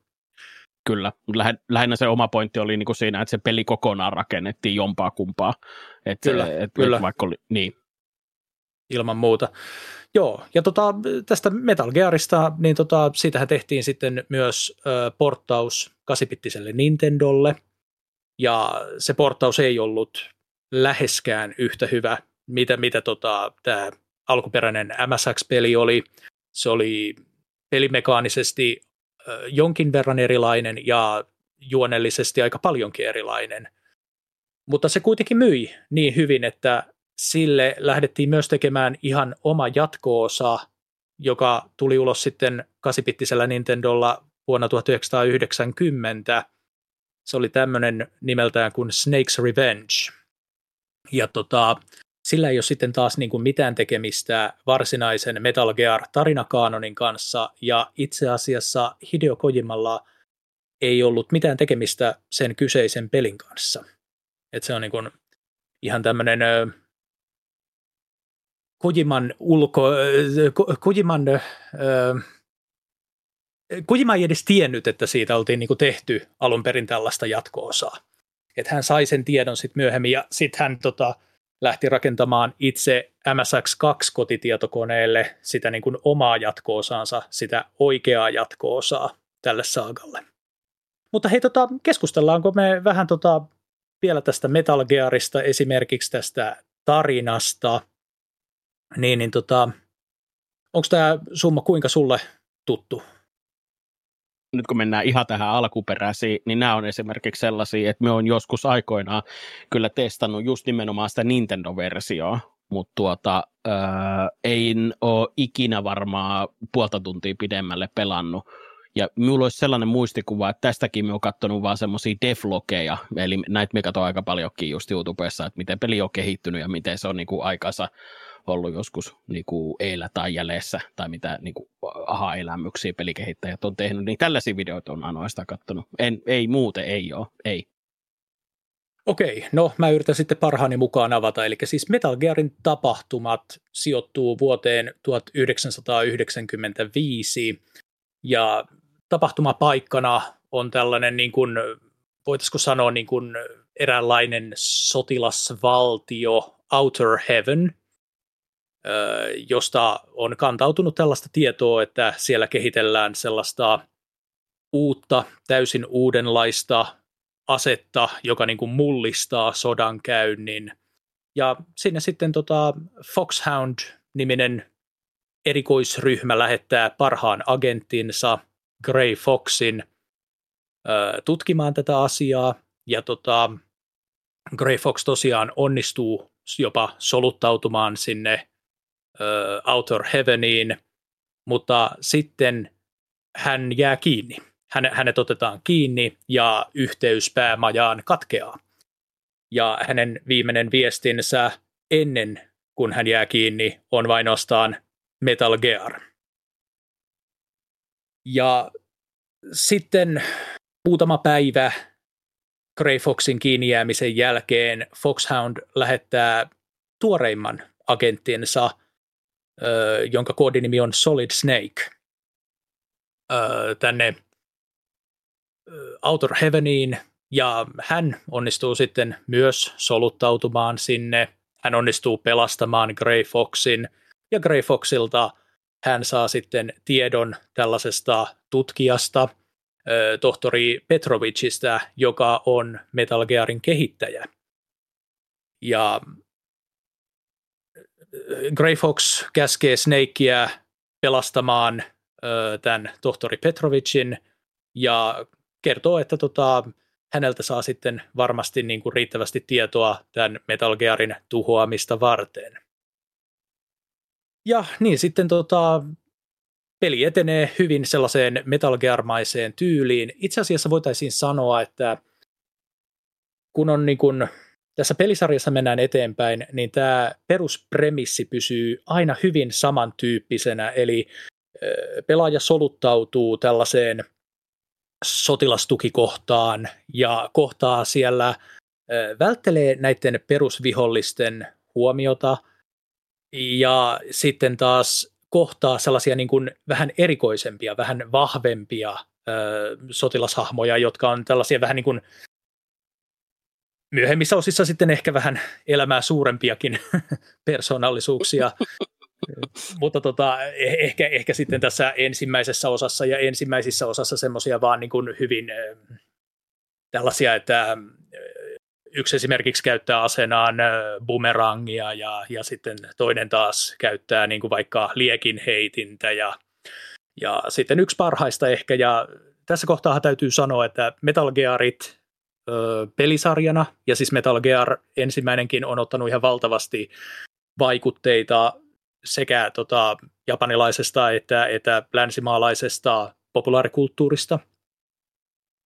Öö, niin tota, yhtenä pomovastustajana siellä on esimerkiksi kaksi tällaista kyborgia, joilla on aurinkolasit ja nahkatakit, ja niiden alkuperäinen nimi näiden kyborgien oli Arnold, mutta uudemmissa versioissa ne on muutettu. Mä en nyt muista, oliko ne jotain Bloody Bradeja vai mi- mi- mitä ne oli, mutta ne ei joka tapauksessa ole enää uudemmissa versioissa Arnoldeja, mikä on ehkä tavallaan sääli eikä nämä Bloody Bradit suinkaan ole ainoa sellainen juttu, mikä on niin lainattu muista populaarikulttuurin tuotteista. Et onhan Metal Gearin kansitaiteessa ihan niin kuin esimerkiksi selvästi otettu tuosta The Terminatorin tällaisesta still-kuvasta, jossa on Kyle Reese-hahmo. Et siinä on niin kuin Solid Snake on otettu tästä still-kuvasta käytännössä siihen kansitaiteeseen ihan koko lailla asentoa ja varusteita myöten. Ja tota, jos me mietitään muutenkin niin kuin Solid Snakein hahmoa, niin on täysin selvää, että ihan valtavasti Kojima on ammentanut innoitusta siihen tuosta John Carpenterin elokuvasta Escape from New York, Pako New Yorkista ja Snake Plisskenin hahmosta. Onko tämä leffa muuten tuttu teille? Nimeltä, Oletteko nähnyt? Nimeltä on kuullut kyllä ja, ja sitten tota, onko mä nyt ihan hakoteilla, kun mä on ymmärtänyt, mä katsoin sitten siis pari videoa niin kuin tiedoksi, että se ei Metal Gear ollut ehkä ihan niin iso juttu siellä nimenomaan Japanissa kuin mitä se on ollut täällä meillä länsimaissa. Vai onko mä ihan niin kuin hakoteilla tämän asian kanssa, että se nimenomaan oli niin kuin täällä tosi kova juttu? No mä sanoisin, mä sanoisin näin, että se NES-versio, sehän myi tosi hyvin, jopa siinä määrin, että sille tehtiin se epävirallinen jatko-osa, se Snake's Revenge – jolla ei sitten tosiaan taas Hideo Kojimalla ei ollut niin kuin mitään tekemistä sen kanssa, ja sitten hän, niin kuin, kun hän sai tietää, että tämmöistä niin kuin tehdään, niin sitten hän halusi niin kuin tehdä sen oman jatko-osansa, josta puhutaan sitten seuraavaksi tämän Metal Gear 2 Solid Snakein. Mutta tota, tosiaan niin mä menen vielä vähän sinne Escape from New Yorkiin, eli sieltä on niin sitten tosiaan ammennettu ihan ö, esimerkiksi tästä Snake Plisskenin hahmosta aika paljon elementtejä, äh, Snakeen ja, ja tota, hänen myöhempiin variaatioihinsa, eli Snake Plisskenillä on muun muassa silmälappu ja tota, tämmöinen niin vähän samanlainen hiustyyli. Ja tota, sitten tässä leffassa Snake Plissken muun muassa, tämä on tämmöinen lainaus, jonka Snake sanoo siinä useampaankin kertaan, että call me Snake, kun väki kutsuu häntä niin kuin Blisken nimellä, niin hän vastaa siihen sitten, että, että Call me Snake, ja tämä on semmoinen, mikä löytyy sitten niin kuin monista myöhemmistä Metal Gear-peleistä. Ja tota, joo, siinä leffassahan tosiaan tota, on tämmöinen, että New Yorkista on tehty tämmöinen niin kuin vankilasaari, öö, semmoinen, joka on niin kuin erot, erossa niin kuin, öö, muusta öö, niin kuin, öö, sivilisaatiosta, mm, muurien ympäröimänä ja tämä silta, joka sieltä sitten niin kuin johtaa ö, muulle alueelle, niin se on sitten vahvasti miinotettu. Ja presidentin lentokone Air Force One joutuu tota, tällaisen niin kuin hyökkäyksen kohteeksi ja presidentti sitten, tota, niin kuin, mm, sitten tota, niin kuin pakenee sieltä lentokoneesta, oliko jollain pakokapselilla tai jollain. Mä en nyt ihan tarkkaan muista, miten se kuvio menee, mutta joka tapauksessa hän putoaa sinne tota New Yorkiin ja tota, hänet yritetään ensin pelastaa tämmöisen niin kuin isomman sotilasjoukon toimesta, ja sehän menee sitten homma ihan reisille, koska heti kun nämä sotilaat saapuu sinne saarelle, niin sinne tulee käytännössä nämä vankilasaaren asukit, ja sanoa, että, että joo, se on tota, semmoinen juttu, että tänne ei ole mitään asiaa. Ja sitten sinne pitää lähettää tämmöinen yksinäinen sotilas suorittamaan tämmöistä lähes mahdotonta pelastusoperaatiota, pelastamaan presidenttiä ja, ja tota, pysyttelemään nimenomaan piilossa suorittamaan tätä tehtävää. Että tota, tosi paljon on niin kuin huomattavissa, että sieltä on ammennettu elementtejä sekä hahmoon että jopa noihin tarinoihin. Oliko tota, summa, ootko nähnyt kumpaakaan näistä leffoista Escape from New Yorkia tai Escape from LAtä? Mie en ole ihan sata varma, että olisiko me kuitenkin junnuna nähnyt jopa molemmat ö, elokuvista, että kun noin kuulostaa niin tutuilta, mutta ei, ei siis, ei, ei ole muistikuvaa kuitenkaan tarkempaa, mutta muista jotenkin tosi kiva, kun se puhut tuosta noin, niin tuli kyllä heti sellainen fiilis, että minua on pakko pistää nämä paketlistille, että nämä on katsottava, että niin paljon yhtäläisyyksiä löytyy. Siis ehdottomasti suosittelen kyllä katsoa, niin kuin, että ilman muuta, jos ei ette ole tämä niin kuin teille kaikille, että jos ette ole nähnyt, niin kattokaa ihmeessä. Never heard. En ole koskaan kattonut ja jos se nyt vaikka Netflixistä löytyy, HBO Max, mitä mä, mä maksan tällä hetkellä, niin... Siis mä luulin oikeasti, että mä oon, tämän, mä oon tämän porukan junnu, mutta kyllä se taitaa mennäkin sitten tuolle Slaavepille toi Ouch. junnukortti nyt sittenkin, kun minäkin on siitä kuullut. En ole nähnyt, mutta tota, kiinnostaa, kiinnostaa kyllä, jos se on niinku muutettu nimenomaan se koko New York joku niinku saareksi. Joo, siis se on semmoinen niin käytännössä katsoen niin kuin, semmoinen huipputurvallinen vankila-alue. Siis on, mutta onko se niin kuin ihan siis koko New York?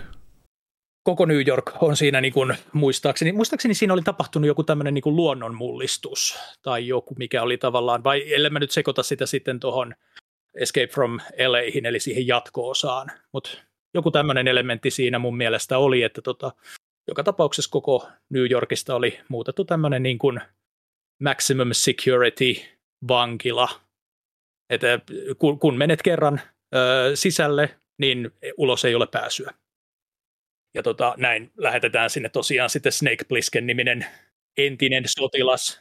Tuo kuulostaa jotenkin etäisesti tuo idea vähän semmoinen, semmoinen joku sarja olemassa kuin Under the Dome, mikä onkaan se nyt ei perustu tähän. Ei, mutta se kuulostaa jotenkin siltä, että se vähän melkein sama, samalta, kun siinä on semmoinen kuppola, jonka äh, sis, sisään kaikki mm. jää, että, että ei pääse pakoon. Jotenkin kuulosti etäiseltä, etäisesti vähän saman tyyliseltä vähän niin kuin. Joo, se taitaa perustua itse asiassa toi sun mainittama Under the Dome, niin onkohan se Stephen Kingin öö, romaaniin? Joo, on. aivan, kyllä. Juu, mutta tota, joo, tosiaan niin tämmöinen on siis ihan huomataan, että on niin kuin vahvasti otettu elementtejä. Ja sitten yksi juttu, mistä on myös niin kuin varmasti otettu vaikutteita, niin sitten tämä, onko se suuri pakoretki sitten toi suomenkielinen nimi, eli tämä The Great Escape. Niin tota, sieltä on sitten otettu vähän näitä tämmöisiä, voisiko sanoa, hiippailuelementtejä mukaan. Mutta tota, joo, eli mennään takaisin siihen tarinaan, niin tota, Solid Snake onnistuu täältä Outer Heavenistä pelastamaan tämän ö, professori ö, Drago Petrovic Madnarin, joka on Metal Gear TX555 suunnittelija, ja hän pelastaa myös tämän professorin tyttären sieltä. Ja tota, sitten tältä professorilta hän saa tietää, mikä on tämän Metal Gear robotin heikkous, ja tota, hän taistelee tiensä sen sotilastukikohdan läpi, tuhoaa Metal Gearin onnistuneesti, ja sitten viime hetkellä, kun hän on pakenemassa Outer Heavenistä, niin tämän sotilastukikohdan johtaja kohtaa hänet, tulee haastamaan hänet kaksintaisteluun ja paljastuukin, tulee suuri twisti, eli tämä Outer Heavenin johtaja on Big Boss, joka on antanut siis koko ajan kodekin kautta ohjeita Snakeille ja hän on tämä Snakein tämmöinen, mikä tämä on, commander. Ja tota, sitten he käy niin kuin tämmöisen kaksintaistelun kuolemaan asti, jota ennen Big Boss on kytkenyt Outer Heavenin itse tuhojärjestelmän päälle ja Snakein onnistuu voittaa Big Boss ja hän pakenee sitten sieltä ja tehtävä on onnistuneesti suoritettu loppuun ja maailma on pelastettu tällaisen niin kuin ydintuhouhkan kynsistä. Niin ja tämä nyt oli se mä oon mennyt jo varmaan ihan sekaisin, mutta tämä oli nimenomaan se ensimmäisen. Tämä oli vain alkuperäisen Metal Gearin juoni vuodelta 1987 julkaistu alun perin MSX-kotitietokoneelle. Joo, bro. Joo, bro. Joo, sitten me siirrytäänkin seuraavaksi Metal Gear 2 Solid Snakein äh, pariin. Ja tämä pelihän julkaistiin sitten niin kuin MSX2 kotitietokoneille Japanissa. Ja tota, tämä sijoittuu Etelä-Afrikkaan. Siellä on tämmöinen uusi sotilasmahti ö, alkanut kasvamaan kuin Zanzibar Land. Ja tota, heillä on käytössä jälleen kerran tämmöinen Metal Gear tuhokone, jolla pystytään ampumaan ydinohjuksia mistä tahansa maailman kolkasta. Ja sitten tota, ylipäätäänkin niin kun maailma on kohdannut siinä tämmöisen energiakriisin, ja tämmöinen tota, professori Kio Marv on kehittänyt tämmöisen Oilix-kaavan, joka tota, sitten niin kuin on, toimii ratkaisuna tälle katastrofiselle tilanteelle. Mutta käy niin ikävästi, että Zanzibar Landin sotilaat ö, kaappaa tämän lentokoneen, jossa Kio Marv on matkustajana, ja he sieppaa tämän professorin ja tämän Oilix-kaavan Zanzibar Landiin. Ja sitten tota, no, sehän on sitten ihan selvää, että kun Zanzibarilla on käytössä tällainen Metal Gear ja heillä on tämä Oilix-kaava ö, ja, ja muu maailma on energiakriisissä, niin heistä on niin kuin muodostumassa semmoinen erittäin suuri uhka muulle maailmalle. Joten taas kerran Solid Snake kutsutaan palvelukseen. Tämä tapahtuu vuonna 1999, eli neljä vuotta alkuperäisen Metal Gearin tapahtumien jälkeen. Solid Snakeilla on, annetaan tehtävä, hänen pitää pelastaa professori Kio Marv ja tuhota Metal Gear ja hankkia takaisin tämä Oilix. Ja hän soluttautuu tänne tukikohtaan, ja nyt täytyy sanoa, että tässä kohtaa mm, tämä peli on ottanut jonkin verran jo edistysaskeleita, että esimerkiksi alkuperäisessä Metal Gearissa ei pystynyt vielä ryömimään, mutta tässä pelissä on sitten tullut mukaan jo pelimekaniikassa esimerkiksi tämä ryömiminen ja jotain muitakin tällaisia juttuja. Yhtenä ja tota, isona esimerkiksi, niin siinä on mini, minimäppi, siinä on se kartta, se saa Totta. sen. Niin, Totta, se joo, on se siinä on, siinä on tutka systeemi, tosiaan. mikä on ihan huikea Kyllä. edelläkävijä niin kuin, tota, tässä pelissä, että se on erittäin iso askel. Todellakin. Joo, hyvä, että mainitsit tuon. Taas kerran Solid Snake hiippailee ja taistelee tiensä läpi tämän Zanzibar Landin kohdaten näitä perussotilaita ja sitten kohdaten myös tota, taas kerran tällaisia vähän vahvempia sotilaita, jotka toimii pelin välivastustajina. Ja ehkä tässä semmoinen isompi plot twisti niin kuin rinnastettuna nimenomaan Metal Gear 1 tarinaan on se, että yksi näistä vihollisista, joka kohdataan, on se Foxhoundin erikoisagentti, joka pelastettiin Metal Gear 1, eli Grey Fox. Hän on kääntynyt näiden tämän, tämän niin kuin sotilasvaltion puolelle ja hän on niin kuin osa tätä Zanzibar Landia, yksi heidän näistä tämmöisistä ihan parhaista sotilaistaan. Ja tota, häntä vastaan taistellaankin muistaakseni ihan useamman kerran jopa pelin aikana. Olisikohan ollut sillä lailla, että ensin ainakin silloin, kun hän ohjaa Metal Gearia, ja, ja sitten toisen kerran pelin lopussa käydään semmoinen niin kuin, ö, lähi, lähitaistelu ilman aseita. Että häntä vastaan taistellaan ihan paljain käsin sellaisella niin kuin miinakentällä. Mutta tota, joo, Snake onnistuu pelastamaan tämän professorin ja hän tota, itse asiassa kohtaa siellä myös ton ensimmäisestä pelistä tutun ö, professorin ö, pe, pe, tohtori Petrovicin.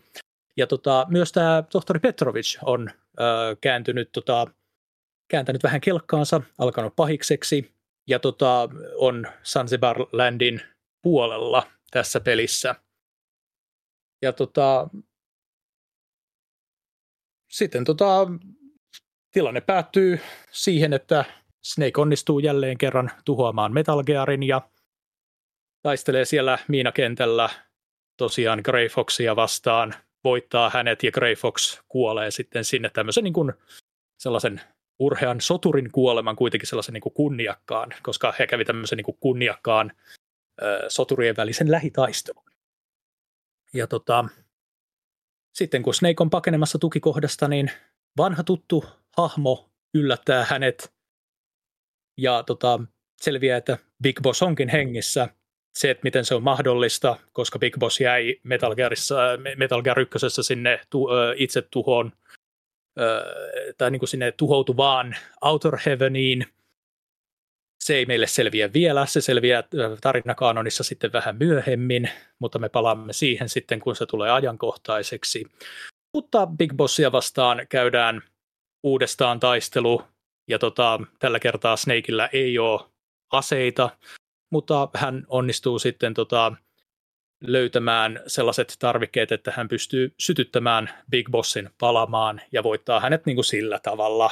Ja tota, sitten Snake pakenee äh, Zanzibarlandista suoritettuaan tehtävänsä ja on sillä että nyt loppu nämä duunit ja hän siirtyy Alaskaan sitten eläkkeelle, että nyt näitä keikkoja on nähty riittävästi.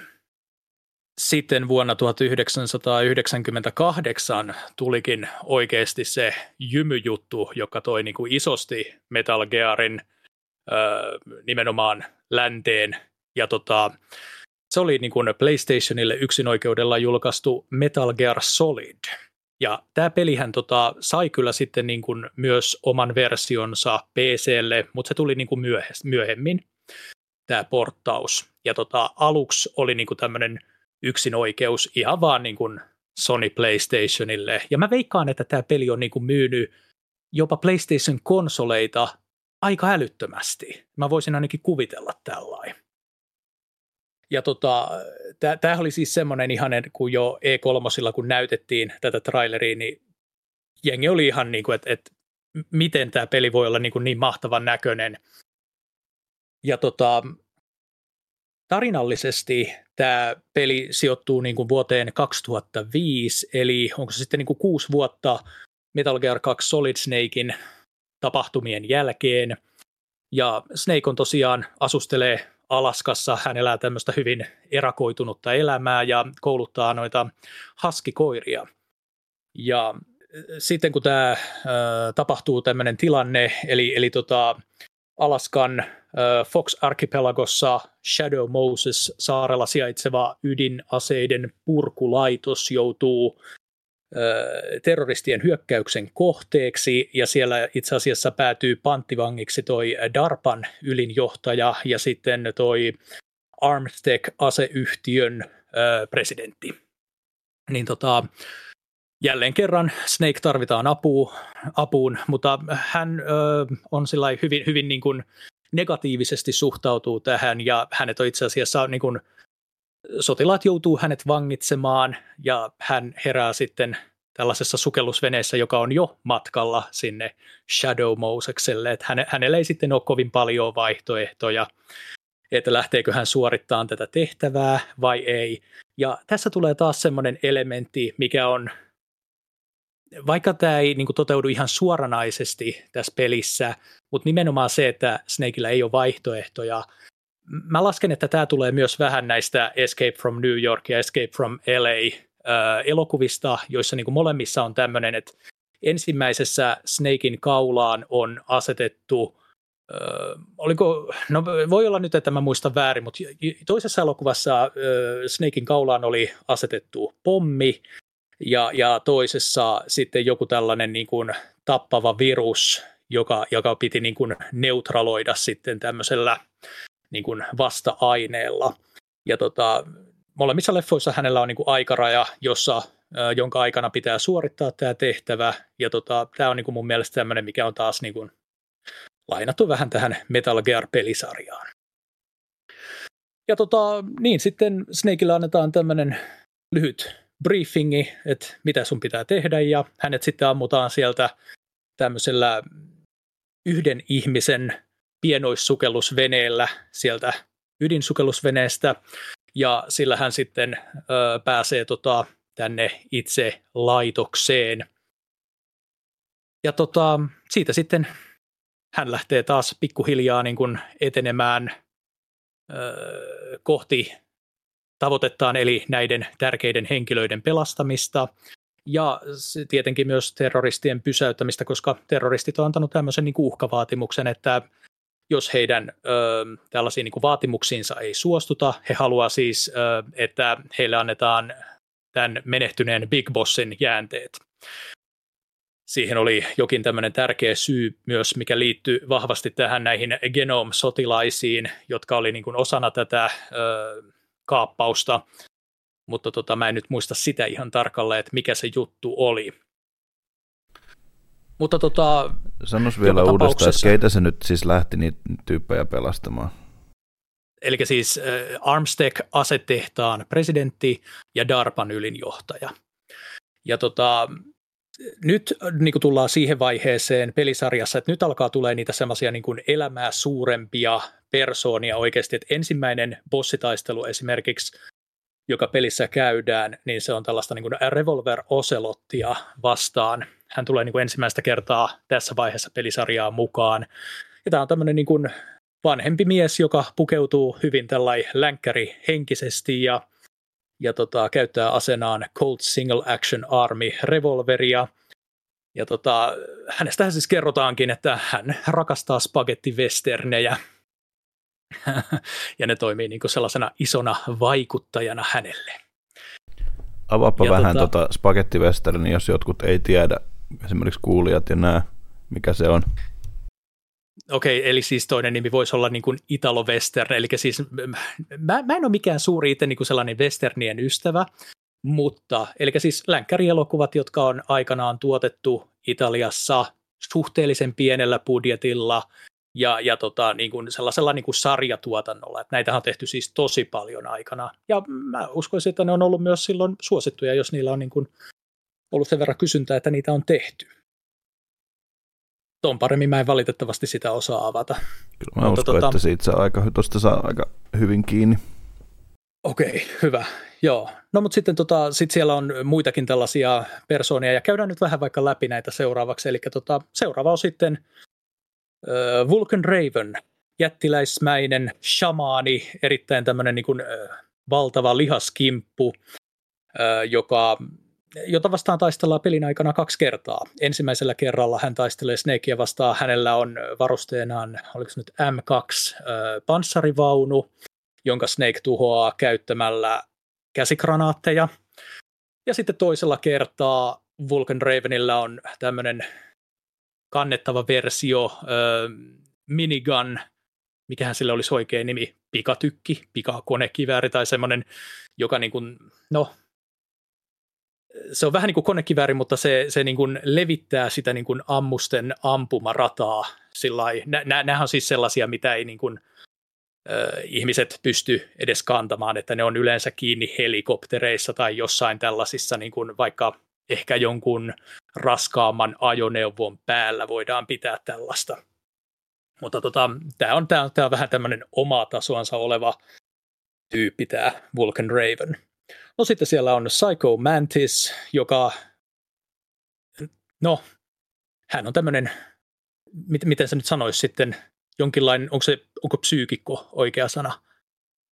Varmaan öö, joo, just niin kuin, joku tämmöinen niin kuin, ajatusta lukien, ei ihan niin kuin mediokaa, että psyykikko, niin kuin, niin. en, en tiedä oikein, niin se justiinsa, että hän, hän pystyy niin kuin leijumaan ilmassa, levitoimaan, hän pystyy lukemaan ihmisten ajatukset, hän pystyy ottamaan ihmisten niin kuin mielet hallintaansa ja tässä on niin kuin joitain hänen kykyjään ja tässä onkin sitten eräs varmaan sen aikaisen pelihistorian innovatiivisimmista ratkaisuista tässä bossitaistelussa, mutta palataan siihen ehkä vähän myöhemmin. Uh, Seuraava olisi sitten Sniper Wolf, eli tämmöinen äh, naispuolinen lähpuu, äh, tarkka ampuja. Kyllä, e, voidaan varmasti luokitella, että tämä kyseinen hahmo olisi lähpuu. Sori, mä vein tän nyt sulta, Slaveppi, mutta... Damn, suuri rikos tekee 5 euroa. Okei, okay. pieni hinta. Öö, naistarkkaampuja, joka sanottiinkohan hänestä, että hän ei ole koskaan epäonnistunut merkitsemäänsä kohdetta ö, surmaamaan. Että hän on jokaisen saanut hengiltä, jonka hän on valinnut kohteekseen tai joka hänelle on annettu kohteeksi. Ja ketä siellä sitten vielä oli? No sitten siellä on tietenkin ainakin Liquid Snake, joka on mies, joka muistuttaa ulkonäöltään meidän päähenkilöä Solid Snakea syystä, joka kerrotaan vähän myöhemmin tarinassa. Solid Snake pelastaa ensimmäisenä tai yrittää pelastaa DARPan ylimmän johtajan, mutta valitettavasti juuri kun Snake on vapauttamassa tätä kyseistä henkilöä, hän kuolee mystisesti oireisiin, jotka muistuttaa jonkinlaista hyvin voimakasta sydänkohtausta. Ja sitten seuraava tehtävä onkin tota, lähteä pelastamaan tätä Armstegin presidenttiä. Ja äh, Snake äh, pelastaa tämän Armstegin presidentin äh, Revolver Ocelotilta, joka on kiduttanut tältä niin kuin, äh, tietoja – ja tota, ennen kuolemaansa DARPA Chief paljastaa Solid Snakeille, että siellä kyseisessä laitoksessa kehitellään uuden tyyppistä Metal Gearia, joka on siis koodinimeltään Metal Gear Rex. Ja tämähän on siis ensimmäinen kerta, kun Solid Snake kuulee, että tässä kyseisessä laitoksessa on sellainen äh, tuhokone taas kerran kehitteillä. Ja tota, seuraavaksi hän lähtee sitten tosiaan pelastamaan tätä Armstegin johtajaa Kenneth Bakeria ja hän onnistuneesti pelastaa hänet Revolver Ocelotilta. Revolver Ocelotia vastaan taistellaan ja sitten sen taistelun päätteeksi paikalle ilmaantuu Kyborgi Ninja, joka lyö käden poikki Revolver Ocelotilta ja tämä on sitten tärkeää myöhemmissä peleissä. Mutta tota, Snake pelastaa tosiaan tämän Harmstekin johtaja Kenneth Bakerin, ja Kenneth Baker kertoo hänelle, kuinka tämä ydinisku Metal Gearilla voidaan estää, ja miten siihen liittyy tämmöinen PAL key, ja tota, tällainen niin kuin avainkortti. Ja tota, sitten tapahtuu niin, että Kenneth Baker kuolee yllättäen oireisiin, jotka muistuttavat erittäin voimakasta sydänkohtausta. Ja Snake on tässä kohtaa vähän sillä you can fool me once, but you can't fool me twice, ja ottaa semmoisen vähän kiukkusen puhelun Eversti Campbellille ja sanoo, että, että nyt tämäkin kaveri on kuollut ja ihan samalla tavalla, mitä hemmettiä täällä oikein on meneillään. Ja tota, sitten Snake lähtee eteenpäin, ottaa yhteyttä ähm, aiemmin kohtaamaansa naissotilaaseen eh, Merle Silverburyin, joka, jo kerrota, josta kerrotaan siis tässä vaiheessa, että hän on Eversti Campbellin eh, veljen tytär, jos muistan oikein. Ja Merrill auttaa sitten Snakea pääsemään täältä ensimmäisestä rakennuksesta sellaiselle lumikentälle, jossa kohdataan sitten tämä Vulcan Raven eh, tässä M2-panssarivaunussa. Snake saa Merrilliltä tiedon, että siellä toisessa rakennuksessa on tämän Metal Gear Rex-yksikön kehittäjä, tohtori Hal Emmerich, joka täytyy pelastaa, että hän voisi sitten taas kertoa, että miten Metal Gear, paitsi että se ydinisku voitaisiin estää, niin miten Metal Gearin voi tuhota. Koska näillä on aina jokin semmoinen sisäänrakennettu heikkous. Ja niin tässä Metal Gear Rexinkin tapauksessa. Itse asiassa tässä kohtaa mulla kävi pieni moka. Mä jätin tutustuttamatta tässä yhden tärkeän hahmon. Eli siinä kohtaa, kun Snake poistuu sieltä ensimmäisestä rakennuksesta ja saapuu tänne lumikentälle, hänelle tulee kodek-puhelu salatusta yhteydestä, ja siellä linjalla oleva henkilö kertoo olevansa hänen suurin faninsa ja varoittaa, että siellä lumikentällä on miinoja. Varoittaa Snakea, ettei Snake juoksisi näihin miinoihin ja kertoo, että hän tarvitsee ne nähdäkseen, nähdäkseen ne kartalla, hän tarvitsee tällaisen niin kuin mine detector esineen. Ja sitten tota, sitten päästään sinne toiseen rakennukseen tosiaan, niin ähm, Snake menee alimpaan kerrokseen ja pääsee sellaisen sähköllä ansoitetun käytävän ohi äh, tohtori Hal Emerickin laboratorioon. Ja siellä on sitä laboratoriota ennen on käytävä, joka on täynnä kuolleita vihollissotilaita, joilla on sellaisia niin pahoja viiltohaavoja, ja hän näkee sellaisen hahmon, joka ei erotu kunnolla, mutta jonka ääriviivat näkyy, mutta hänellä on käytössä tämmöinen niin kuin häivepuku, stealth camouflage-tekniikkaa. Ja tämä hahmo kävelee sitten sinne Hal Emerickin laboratorioon ja Snake menee perässä. Ja sitten paljastuu, että ö, tämä hahmo, joka sinne laboratorioon meni, on itse asiassa tällainen kyborgi ninja, joka käyttää aseenaan japanilaista katana miekkaa. Ja hän tiedustelee Hal Emerikiltä, että missä on minun ystäväni. Ja Hal Emerik ei tietenkään tiedä yhtään, ketä tämä kyborgi ninja voi edes tarkoittaa, hän kusee housunsa ja pakenee kaappiin piiloon. Ja Snake tulee perässä laboratorioon ja sanoo Kyborgininjalle, että minä tarvitsen tuota miestä, jätä hänet rauhaan, alkaa taistelu. Ja sitten käydään taistelu tätä Kyborgininjaa vastaan. Tässä taistelussa ei kannata käyttää aseita, koska se tekee heti tästä kyborgininjasta hyökkäyksissään aggressiivisemman ja esimerkiksi jokaisen luodin, joka Snake ampuu, tämä kyborgininja pystyy torjumaan tällä katanamiekallaan. Ainoa ase, jota siinä taistelussa voidaan käyttää, on noin chaff grenadeit, jotka siis sekoittaa niin kuin koneiden tutkat ja esimerkiksi vaikka valvontakamerat. Mutta tota, joo, eli tätä ninjaa vastaan käydään tämmöinen sotureiden välinen taistelu paljain käsin. Ja sitten lopuksi, kun Snake on voittanut tämän kyborgininjan, niin tämä ninja kysyy, että muistatko nyt, kuka minä olen?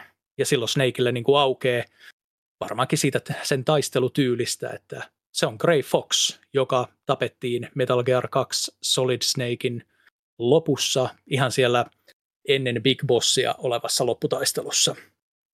Ja tota, järkyttyneenä sitten Snake ottaa yhteyttä Eversti Campbelliin ja tässä vaiheessa Naomi-niminen tutkija vahvistaa Snakein epäilyksen, että todellakin äh, Grey Foxin eli Frank Jaegerin ruumis äh, noudettiin Zanzibar-ländistä ja hänet herätettiin kuolleista ja hänelle puettiin päälle tämmöinen kokeellinen ähm, exoskeleton haarniska, joka lisää hänen voimiaan, nopeuttaan ja refleksejään äh, huomattavasti.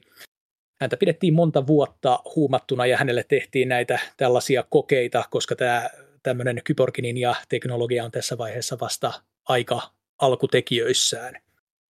Hän on tämmöinen niin kuin ensimmäinen prototyyppi tässä lajissa.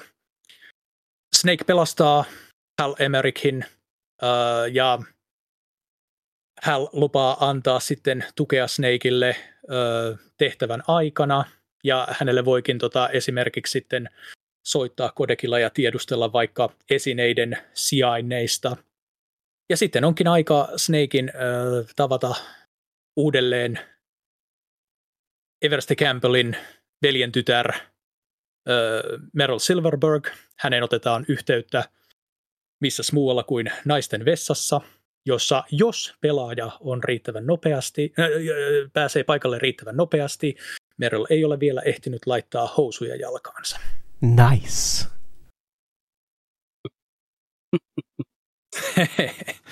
no niin. Mutta joo, tässä kohtaa on hyvä lisätä myös toi, että tähän peli oli lisätty mikä ihmeellisempi easter egg, että siinä vaiheessa, kun Meryl oli vankilassa, niin se pystyy ramppaamaan edestakaisin sitä semmoista, onko se niinku ilmakäytävä, että mitä pitkin menee, ja siellä ilmakäytävässä oli sitten... Ilmastointiputki. No joo, ilmastointiputki ja sitten tietysti niinku se ö, verkosto, mistä niinku, se happi kulkee sinne vankilaan itsessä, niin sen kautta pystyy näkemään Merylin ö, tekemässä vatsalihaksi omassa sängyssään, niin sitä edestakasi ö, kohtausta, jos ramppas edestakasi, se oli muistaakseni joku tyyli 30 kertaa, että siinä kesti niinku ihan siis törkeä pitkä, jos sen halusi tehdä itselleen, mutta tätä kautta pystyi saamaan myös Meryliltä housut pois. Oi juma. Ei me ihan niin pitkään, itse asiassa vaan neljä kertaa been there, done that several times. oliko se mukaan noin kertoja. Mun mielestä se on ihan sillä, että ensimmäisellä kerralla Merol tekee niin kuin housut jalassa vatsalihasliikkeitä, sitten punnerruksia ja sitten jotain kolmatta liikettä ja sitten neljännellä kerralla hän tekee jo vatsalihasliikkeitä pikkuhoususilla. Mutta ei siitä sen enempää. Se on varmaan, kato, se on varmaan nuorena tuntunut niin hirveän pitkältä ajalta. Kyllä, kyllä. Mutta sitten seuraava taistelu onkin sitten tosiaan Psycho Mantista vastaan. Ja tota, tässä taistelussa Psycho Mantis ottaa Merlin hallintaansa ö, ja yrittää tota, usuttaa hänet Snakein kimppuun ja Snake joutuu sitten, mm, voitaisiko sanoa vaikka tyrmäämään esimerkiksi sitten ö, tällaisella niin kuin tyrmäysgranaatilla Merlin. Ja tota, sitten tulee semmoinen pienimuotoinen ongelma, että Psycho Mantis pystyy lukemaan Snakein ajatukset ja hän pystyy väistämään jokaisen Snakein ampuman luodin. Ja näin ollen tässä vaiheessa on lähes mahdotonta ö, Psycho Mantista voittaa taistelussa. Tässä tulee aivan huikea pelitekninen juttu. Haluatko sä Summo vähän avata tätä? Joo, ehdottomasti. Eli siis tästä löytyy tosiaan ihan älyttömän hienosti loppuun asti rakennettu tämä järjestelmä. Eli äh, tarpeeksi monta kertaa, kun pelaaja on menettänyt hermonsa ja yrittänyt ampua tätä psykomantista ja mikä ei onnistu, tai hyvällä, erittäin hyvällä tuurilla saatat saada pienen hipasun psykomantisiin, mutta tuota, äh, jossain vaiheessa, oliko se ihan Roy Campbell, joka soittaa siulle tästä, että ö, niinku, ohjaimen paikkaa pitää vaihtaa pelikoneessa ykkösportista kakkosporttiin, ja tämän jälkeen Psychomantis ei pysty lukemaan enää niitä sun inputteja sun ohjaimesta, ja se pystyt päihittämään sen. Mutta Erittäin tähän on nerokasta. tehty niinku, on, on, mutta se, mikä minun mielestä tässä on tehty ihan älyttömän hienosti, on ehdottomasti tämä, että entä jos kakkosportti sun ö, pelikoneesta olikin rikki? Mitäs sitten? Et mitä tapahtuu sen jälkeen, niin kolme kertaa, jos se kuolet tämän boss battlen aikana, niin äh, Roy Campbell soittaa sinulle myös ja kertoo, että siellä on kaksi sellaista patsasta, mitkä sinun pitää tuhota, että ne toimii semmoisena jon- jonkinlaisena energialähteenä, niin ne käy tuhoamassa, niin sen jälkeen se pystyt myös tappelemaan tätä psykomantisia vastaan. Eli tähän on tehty ihan todella hyvin niin kuin loppuun asti myös ajateltu tämä, että entä jos ei pystykään tätä operaatioa toimittamaan loppuun. Joo, ja mun ymmärtääkseni, kun on tämä PlayStation, mikä se on, onko se Classic, tämä minikonsoli, niin siinähän ei kai pysty vaihtamaan millään tavalla sitä ohjainporttia. Siinä se on kai pakko toteuttaa tuolla tavalla, jos Joo, olen ymmärtänyt totta. oikein. Joo, Joo, ja tota, tähän Psychomantis-hahmohan liittyy myös muitakin tämmöisiä hienoja, onko se neljännen seinän rikkominen, kyllä. Eli tota, jos sulla on esimerkiksi vaikka muita Konamin pelejä muistikortilla tallennuksia, sanotaan vaikka Castlevania Symphony of the Night, niin äh, Psycho Mantis lukee sun muistikorttis ja kertoo millaisia pelejä sä pelaat. Juuri näin. Ja sitten se Ja- yksi, mikä oli minulle ihan maailman päräyttävin juttu ikinä Psycho Mantisin kohdalla, niin se keskustelee siinä ö, sen Snakein kanssa, että hän pystyy myös ohjaamaan, niin kuin tekemään sun ohjaimelle jotain. Ja se käskee laittamaan sun peliohjaimen lattialle, tasaiselle lattialle. Ja sitten sen jälkeen se sanoo, että kato, nyt hän liikuttaa tätä peliohjainta vasemmalle. Ja se lähtee tärisemään se ohjain niin, että se oikeasti liikkuu se ohjain vasemmalle. Ja olisiko ollut just ylös tai alas tai oikealle. Ja siis nuorempana, kun tämmöinen juttu oli tuossa noin, niin se oli niin kuin jotain niin siis päräyttävää. Se oli niin siisti kokemus sille, että mitä tämmöinen bossi ollaan tehty tähän peliin. Se on kyllä ihan tajunnan rajoittaa. kun on mind blow tommonen ö, efekti, että niinku silleen, että niinku never, never seen ja sitten on silleen, että wow. No siis Siis- niillähän oli tuossa nimenomaan tässä äh, Pleikkarin MGS, niin tarkoitus tehdä Pleikkarin paras peli. Niillä oli aika iso Kyllä. budjetti, budjetti siihen. Ja mä aika pitkälti väittäisin, että Metal Gear Solid, jos ei ole peräti paras, niin on ehdottomasti kolmen parhaan joukossa Heittämällä. niin PlayStationin Joo, se peleistä. budje- budjetti oli itse asiassa 10 miljoonaa. Joo. Ja kahdeksan miljoonaa meni, meni kaikki näihin mainostuksiin, ainakin noista, mitä otin selvää tuolla internetissä, niin siellä sanottiin, että demolevyihin, lehtiin, Kyllä. ääninäyttelijöille, kaikkeen niin kuin tämmöiseen. Että aika, aika, aika niin sanotusti kuulostaa tälleen vuonna 2024 niin todella pieneltä budjetilta videopelille. Niin. Jos miettii, että Me- Alan Wake oli yli äh, 64 miljoonaa. Totta. Minä meinasin itse käydä tätä vähän tarkemmin itsekin, niin kuin oma, öö, tai siis jälkikäteen kuin tarina, mutta nyt kun se nostit tän näin, niin ää, muistaakseni tämä Devi-tiimi, kehittäjätiimi oli tosi pieni, että se oli reipas parikymmentä henkinen yksinkertaisesti, että se oli öö, tosi tosi pikkuinen se ryhmä, joka teki tämän pelin. Ja ää, siihen aikaan, jos sä halusit pelistä tehdä demon, demolevyn ja jakaa sen eteenpäin, niin se oli todennäköisesti koko peli. Et se oli vaan rajattu sitten semmoiseen tiettyyn alueeseen siihen, että minkä se pystyit pelaamaan. Ja tämän takia tämä teknologia oli todella kallista. Okei, mielenkiintoista. Toi itse asiassa ihan super Joo. mielenkiintoista. olihan siinäkin niin tota, ilmeisesti Ko- Kojima oli halunnut tehdä semmoisen pelin, että, että tästä, että tämä niin kuin on semmoinen, että se tuntuu siltä, että sä oot itse siinä pelissä. Ja sitä oli haettu tosi paljon. Ja hän on itse ilmeisesti sanonut, että hän on katsonut melkein jokaisen polygonin, mikä siinä on. Että siksi pöydät on ollut tämmöinen niin kuin yksityiskohtainen juttu siinä. Ja Metacritic on antanut tälle pelille 94. Mä en itse koskaan näitä lue, mutta Metacritic on, on kuitenkin semmoinen, että se on ehkä ainut Mm. semmoinen, mitä tulee joskus uuden pelin kohdalla katsottua. Ja 94 on aika pirun kova On. siinä, että onhan tämä koko pelisarja tämmöinen oma, yksin omaa laatuaan ihan heittämällä, että se on ollut, huomaa niin kuin noista, että se on ollut paljon niin kuin edellä, edellä niin kuin kaikkea muuta. Sitten Psycho Mantis-taistelun jälkeen Snake ja Meryl joutuu Sniper Wolfin väijytyksen kohteeksi ja Merylia ammutaan useita kertoja. Snake tarvitsee tässä kohdassa aseekseen kiikarikiväärin, joten hän ottaa yhteyttä Otakoniin ja Otakon kertoo sitten kiikarikiväärin sijainnin. Tos, tosin muistaakseni tässä kohtaa jo Otakon on vähän sillä, että mihin sä tarvitset kiikarikivääriä? Ja tämä on semmoinen asia, mikä ehkä saattaa jäädä niin kuin pelaajalla mieleen tässä kohtaa. No, joka tapauksessa. Snake palaa ensimmäiseen rakennukseen ja hakee sieltä asevarastosta itselleen PSG-1 kiikarikiväärin ja palaa takaisin sitten tänne taistelukentälle ja päihittää ö, ensimmäisen kerran Sniper Wolfin. Mutta tässä vaiheessa Merlin ö, siis haavoittunut Merrill on jo niin kuin kadonnut, hänet on viety pois sieltä, ja tota, Snake etenee kohti käytävän päässä olevaa ovea, ja silloin hän joutuu väijytyksen kohteeksi, ja hänet vangitaan. Ja nyt hän on siellä terroristien vankina, ja häntä aletaan kiduttaa sellaisessa niin kuin sähkölaitteessa, joka syöttää sähköä hänen ranteisiinsa ja nilkkoihinsa. Ja tässä tulee myös hyvin semmoinen niin kuin mielenkiintoinen pelitekninen juttu, eli ennen tätä taistelua, tai oikeastaan tämän Sniper Wolf, äh, tässä, ennen tätä kidutuskohtausta, äh, Sniper Wolf-taistelun jälkeen Mei Ling, joka on siis tämä tämmöinen, äh, voisiko sanoa niin kuin datavastaava, joka pitää niin kuin huolta, hänelle soitetaan aina, kun peli halutaan tallentaa. Niin hän soittaa Snakeille ja sanoo, että et ole tallentanut pitkään aikaan. Eikö nyt olisi hyvä aika tehdä niin?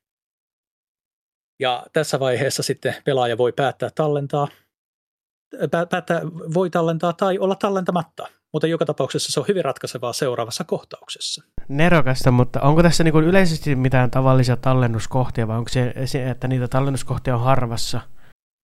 Ei kun siis se, se, se tosiaan tehdään aina sillä että soitetaan tälle mailingille kodekilla ja Aivan, silloin aivan. tulee niin kuin mahdollisuus tallentaa. Ja silloin se tallennus on yleensä siihen sen ladatun alueen alkuun. Mutta tota, joo, sitten Snake tosiaan jää vangiksi ja häntä aletaan kiduttaa. Ja nyt tämä tilanne ratkaisee sen, että saako pelaaja hyvän loppuratkaisun, jossa Meryl Silverburg jää henkiin, vai saako pelaaja huonon loppuratkaisun, jossa Meryl Silverburg kuolee. Tässä vaiheessa tietenkin pakko sanoa, että tarinakaanonin mukainen loppuratkaisu on se hyvä loppuratkaisu. Eli Merylin kuuluu jäädä henkiin. Mutta tosiaan pelaajan annetaan sitten kamppailla tätä kidutusta vastaan, jonka suorittaa Revolver Ocelot tällä sähkölaitteella, ja se tehdään näpyttämällä hurjasti. Tuon mä muistan, näppäintä. Tuon mä muistan tuon kohan, kun pelasin silloin sitä joskus ää, vuosikivianakki sitä niin kuin PS1-emulaattorilla, niin se oli hauska, jotenkin hassu kohta, kun se, sen piti niin kuin, se oli vähän niin kuin quick time eventtiä äh, se kohta, että sun piti niinku ihan hullulla lailla näpytellä sitä niin, niin että sormet äh, on ihan veressä, että niinku, äh, sun piti kestää sitä saakelin kirjoitusta siinä ja että milloin tää loppuu saakeli ja alkaa väsyttää sormet ei enää pysty. Kyllä, kyllä. Ja mun mielestä siinä on sillä lailla, että eri vaikeusasteilla niitä on vielä niin kuin eri määrä niitä vaiheita kyllä, siinä kidutuksessa. Paikkaansa että tota, jos sä pelaat niin kuin jollain easy-vaikeusasteella, niin niitä saat olla tyyliin kolme kierrosta, normaalilla, normaalilla. neljä. Joo, mä muistaisin, että niitä saattoi olla neljä, ja sitten voi olla, että niitä oli peräti viisi sitten, jos mennään sinne niin kuin vaikeampiin vaikeusasteisiin. Ja siinä kohtaa täytyy sitten oikeasti sanoa kyllä, että kyllä pelaajalla on todennäköisesti sormet ja käsi kipeänä sen näyttämisen jälkeen. Ja tässä on siis toisena vaihtoehtona se, että painamalla selekti sä voit luovuttaa. Ja silloin Snake sanoo, että okei, sä voitit, okei, sä voitit. Et ei, ei pysty, ei kestä enää. Ja tota, siinä, siinä sitten määräytyy se, että, että pelaaja saa huonon loppuratkaisun ja Meryl Silverberg kuolee.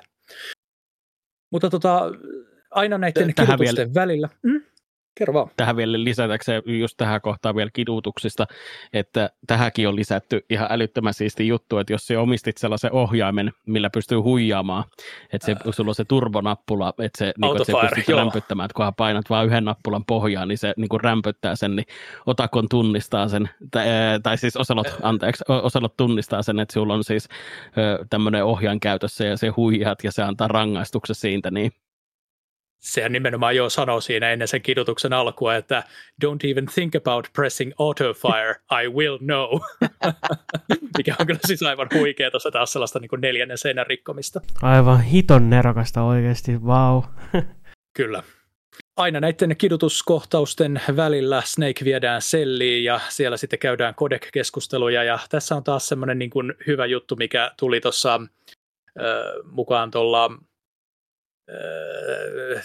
ohjaimella, mikä, mikä tämä on hetki, analogiohjain, jossa on tämä tärinätoiminto, niin tota, Naomi kertoo Kodekin kautta, että hän pistää, niin kun, kun, tai siis kun Snakein on ennen tätä tehtävää pistetty, injektoitu nanokoneita, niin hän pistää ne tota, vaikuttamaan sillä että se niin rentouttaa käsivarren lihaksia – kun Snake nimenomaan siis valittaa hänelle, että joo, joo, joo, että okei, että käsi on vähän kipeä, niin hei, pistä ohjain ö, sitä kipeää kohtaa vasten, ja sitten jos pelaaja laittaa tämän tärisevän ohjaimen siihen painaa kipeään kohtaan, niin sitten se mukavasti tosiaan kyllä vähän tota, auttaa kipuun. Tämä on myös sellaista niin kuin ihan fantastista neljännen seinän rikkomista.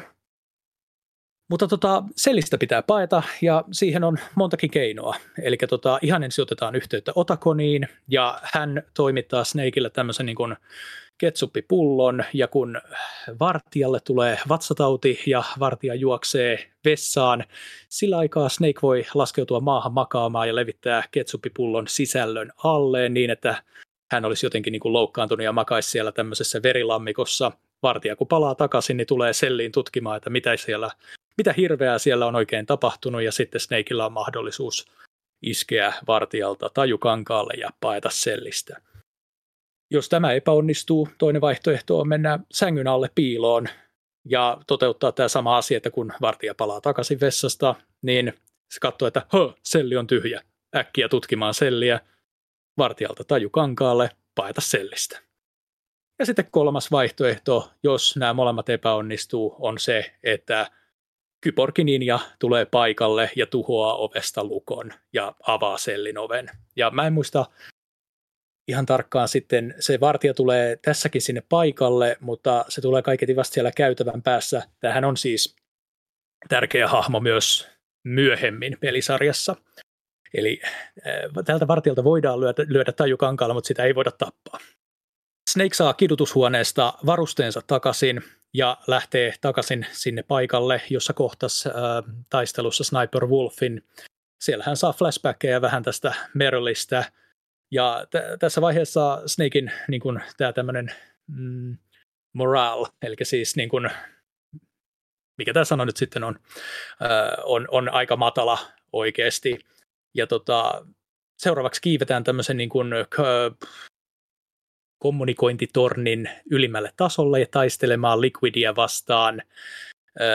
Hän, hän, hän taistelee tällaisella Hind D-sotilashelikopterilla ja hän, tämä kopteri pitää ampua alas käyttämällä Stinger-ohjuksia. Ja tähän bossiin kans oli liitetty oikein elämän juttu Eli tota, se kun soitit okay. Roy Campbellille, että, niin kuin, että miten, mistä sinä tiedät, että, niin kuin, että mit, mistä tämä niin kuin Hind tulee, ilmestyy, niin se sanoi, että käytä korvia, että sulla on niin kuin stereo käytössä, niin se kuulet sen, että mistä se helikopteri tulee, että se tulee joko oikealta tai vasemmalta, niin se pystyy äänien perusteella niin kuin katsomaan sen suun, ilman suunnan siitä. Niin. Mutta jos sulla oli vanhanaikainen televisio, ja se oli, äh, sulla oli monotelevisio, ja sulla, se olit myös asettanut sen monolle, niin se saat kunnon roastin sieltä niin mailingiltä, Roilta ja, ja Naomilta, että miten tähän aikaan vieläkin jollakin voi olla noin vanha televisio. Monosignaali Totta. edelleen käytössä. Jälleen, joo, erittäin joo. nerokasta. Jästä sentä. Ja joku niistä sanoo oikein sellainen, a mono TV. Joo, se on mailing. Joo, TV. Ihan huikea kyllä. Sitten mennään tota hissillä alas sieltä tornista ja tota, taistellaan toisen kerran Sniper Wolfia vastaan ja tässä kohtaa itse asiassa ollaan yhteydessä Otakoniin ja Otakon sanoo, että älä vahingoita häntä.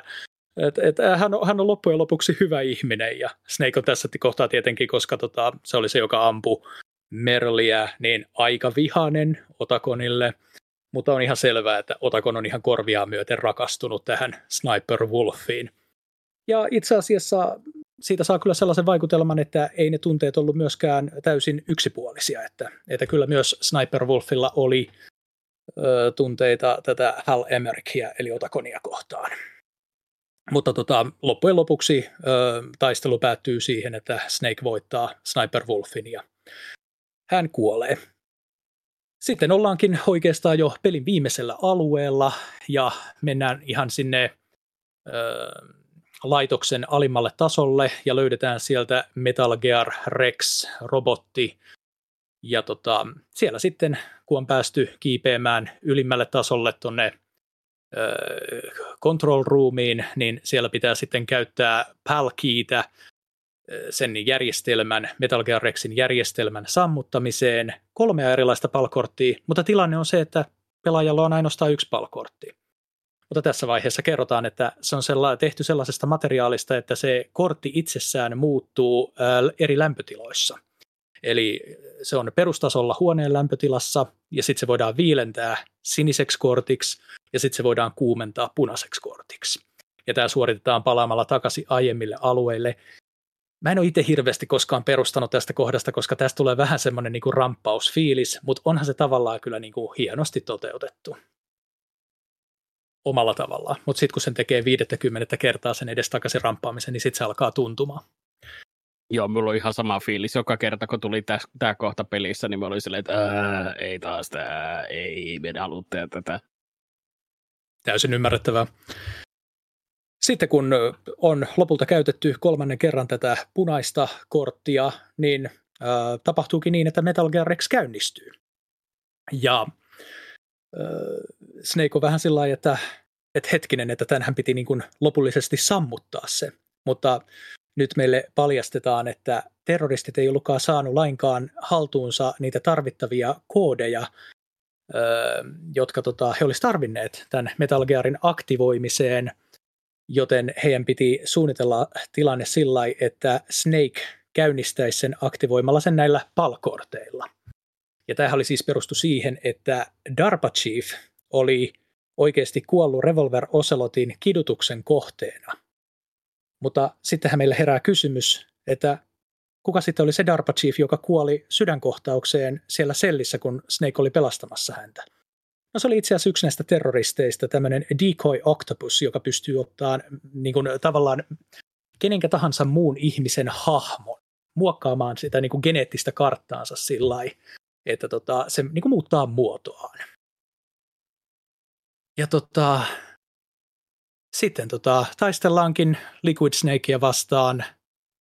Öö, hän ohjaa Metal Gear Rexia, tai oikeastaan ihan aluksi Metal Gear Rexia ohjaa niin kuin tämä mm, tuhokoneen oma järjestelmä, mutta sitten kun sen tutka on tuhottu, niin sitten äh, tämä hytti aukeaa ja sitten voidaan niin kuin, äh, päihittää Liquid Snake, joka on silloin niin kuin näkyvillä siellä robotissa. Ja näin Snake menestyksekkäästi sitten tietenkin tekee, mutta kun Metal Gear Rex räjähtää, niin Snake paiskautuu seinää vasten ja menettää tajunsa. Ja hän herää Metal Gear Rexin päällä, tuhoutuneen Metal Gear Rexin päällä, jossa on myös äh, Liquid Snake ja siellä on Merrill tajuttomana. Ja Liquid Snake tietää, että tässä vaiheessa hänen aikansa on käytännössä katsoen lopussa. Hän tietää, että sinne laitokseen tullaan tekemään Yhdysvaltain toimesta ydinisku, joka tullaan niin kuin lavastamaan sillä sellaisella peitetarinalla, että kun se oli tämmöinen niin kuin ydinaseiden purkulaitos, niin tota, että siellä tapahtuu onnettomuus, joka päätyi niin kuin ydinräjähdykseen. Ja Liquid haastaa Snakein äh, lähitaisteluun Metal Gear Rexin päällä. Siinä on aikaa semmoinen kolmisen minuuttia voittaa hänet ja lopuksi Liquid sitten putoaa sieltä Metal Gear Rexin päältä. Siis kaikki tollaiset aikaria tehtävät on ihan paskaa. Siis mä en yhtään tykkää semmoisista. Siis siinä tulee semmoinen aina kauhea tämmöinen paniikkikohtaus, että niinku, ei niin paniikkikohtaus, on paniikki sellainen, että niinku, kerkeääkö tämän tehdä niinku, oikealla ajalla, että niinku, kauhea kiire tehdä se tehtävä sillä, niin siis, se, niinku, se on semmoinen, just, että se niinku, vie, kauhea stressi tulee siinä, että ei saakeli soiko. Se on sen tarkoituskin, siksi niitä on. Mä voin kertoa, että tuossa taistelussa paljon Liquidia isompi uhka on nimenomaan toi aikarajan päättyminen. Niin Mä olen paljon enemmän kuollut siihen, että se aikaraja on mennyt umpeen, kuin siihen, että Liquid Jep. olisi niinku voittanut. Sama. Koska Liquid on niin kova väistelemään, se tekee, se tekee semmoisia ihme spinkikkejä sivulla ja väistää ne. Niin kun, Tämä on semmoinen niin balleriina tyyli. Kyllä, se on tosi balleriina, tosi ärsyttävä. No mutta joka tapauksessa, eli tässä kohtaa sitten, jos ö, pelaaja on luovuttanut kidutuksessa, niin, ö, ja sen jälkeen kun hän on, niin kuin, siis kun Snake on voittanut Liquidin, niin selviää, että Merrill on kuollut saamiinsa vammoihin. Ja tota, jos pelaaja ö, voitti tämän kidutustehtävän, ei antanut periksi, niin Merrill on hengissä ja lähtee sitten Snakein mukana pois sieltä laitoksesta – ja tässä vaiheessa on tämmöinen niin kuin upea kohtaus, missä tota, tämä tapahtuu Codec-keskustelussa, eli Eversti Campbell, hänet tavallaan niin kuin poistetaan tehtävistä, eli, eli hänet otetaan niin kuin vangiksi ja sinne tulee paikalle tämä, mikä sen, mikä sen tyypin nimi nyt onkaan, muistaako Puhutko kukaan? siitä Housemanista? Onko, joo, taisi olla joku Houseman tai joku tämmöinen. Se oli se, Hoffman, ta, Hoffman tai Houseman tai joku Houseman oli se, niin kuin, se ei suunnittelija, vaan se niin kuin, ei Everstikään, mutta se niin kuin, turvallisuustyyppi. Mä en muista, mikä, no joo, mikä se on se... sitä mä tarkoitan kyllä. Mutta tota, mä en kans nyt ihan sitä tarkkaa nimeä saa tota, ö, mieleeni, mutta joka tapauksessa niin tota, hänen toimestaan Eversti Campbell siirretään sivun tehtävistä ja hän kertoo, että – että tota, sekä Metal Gear Rex että, että Solid Snake, että kaikki tämä, mitä on tapahtunut, niin pyyhitään pois kartalta ja kukaan ei tule niin kuin muistamaan tai tietämään näistä tapahtumista, että tämä tulee olemaan sellainen pimeä salaisuus Yhdysvaltain historiassa. Ja itse asiassa mä olen mennyt vähän asiassa nyt liian pitkälle ennen taistelua äh, Liquid Snakea vastaan. Liquidhän paljastaa, että Snakeille, että he on veljeksiä. He on itse asiassa tota, tällaisen tieteellisen kokeen tuloksia, tämmöinen koe, jonka koodinimi oli Les Enfants Terrible, äh, hirvittävät lapset. Ja he on klooneja Big Bossista, legendaarisesta sotilaasta ja että miten Liquid on niin kuin ollut koko ajan katkera siitä, että, että tämä hänen veljensä David on niin kuin se niin sanotusti parempi ja tarkempi klooni ja on saanut paremmat geenit ja hänelle on taas jätetty niin kuin sellaiset niin kuin huonommat geenit siinä, että he ei ole niin kuin täydellisiä klooneja kumpikaan, mutta Snakeilla on kuitenkin niin kuin paremmat ja tarkemmat geenit. Ja tämä on niin semmoinen, mikä on ajanut niin suurta katkeruutta Liquidissä sitten tätä veljään kohtaan.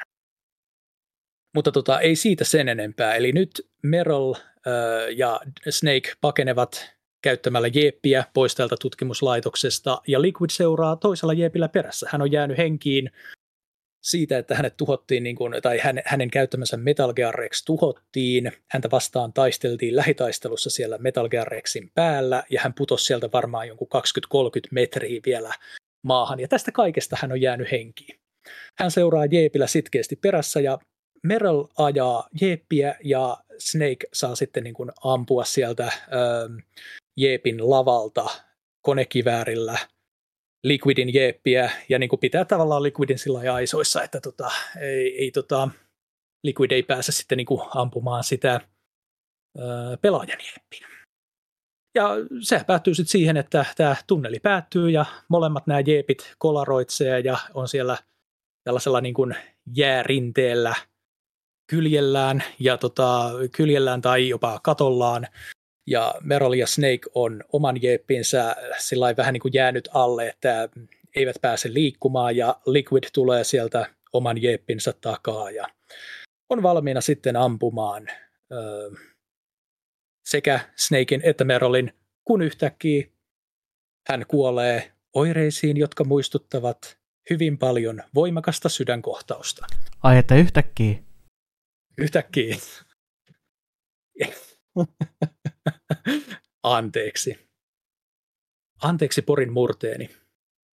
Ja taas kerran mä olen onnistunut tarinassa skippaamaan yhden tärkeän osan. Eli ennen tätä tehtävää se pistos, jonka ö, Naomi Sä oot antoi, selvästi sellainen skippaaja velho.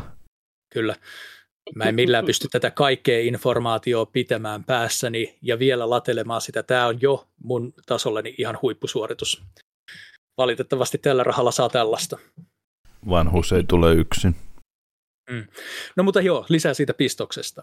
Eli äh, Naomi pisti ennen tätä äh, tehtävän aloittamista Snakeille äh, näiden nanokoneiden ohella tämmöisen kokeellisen viruksen nimeltä FoxDie.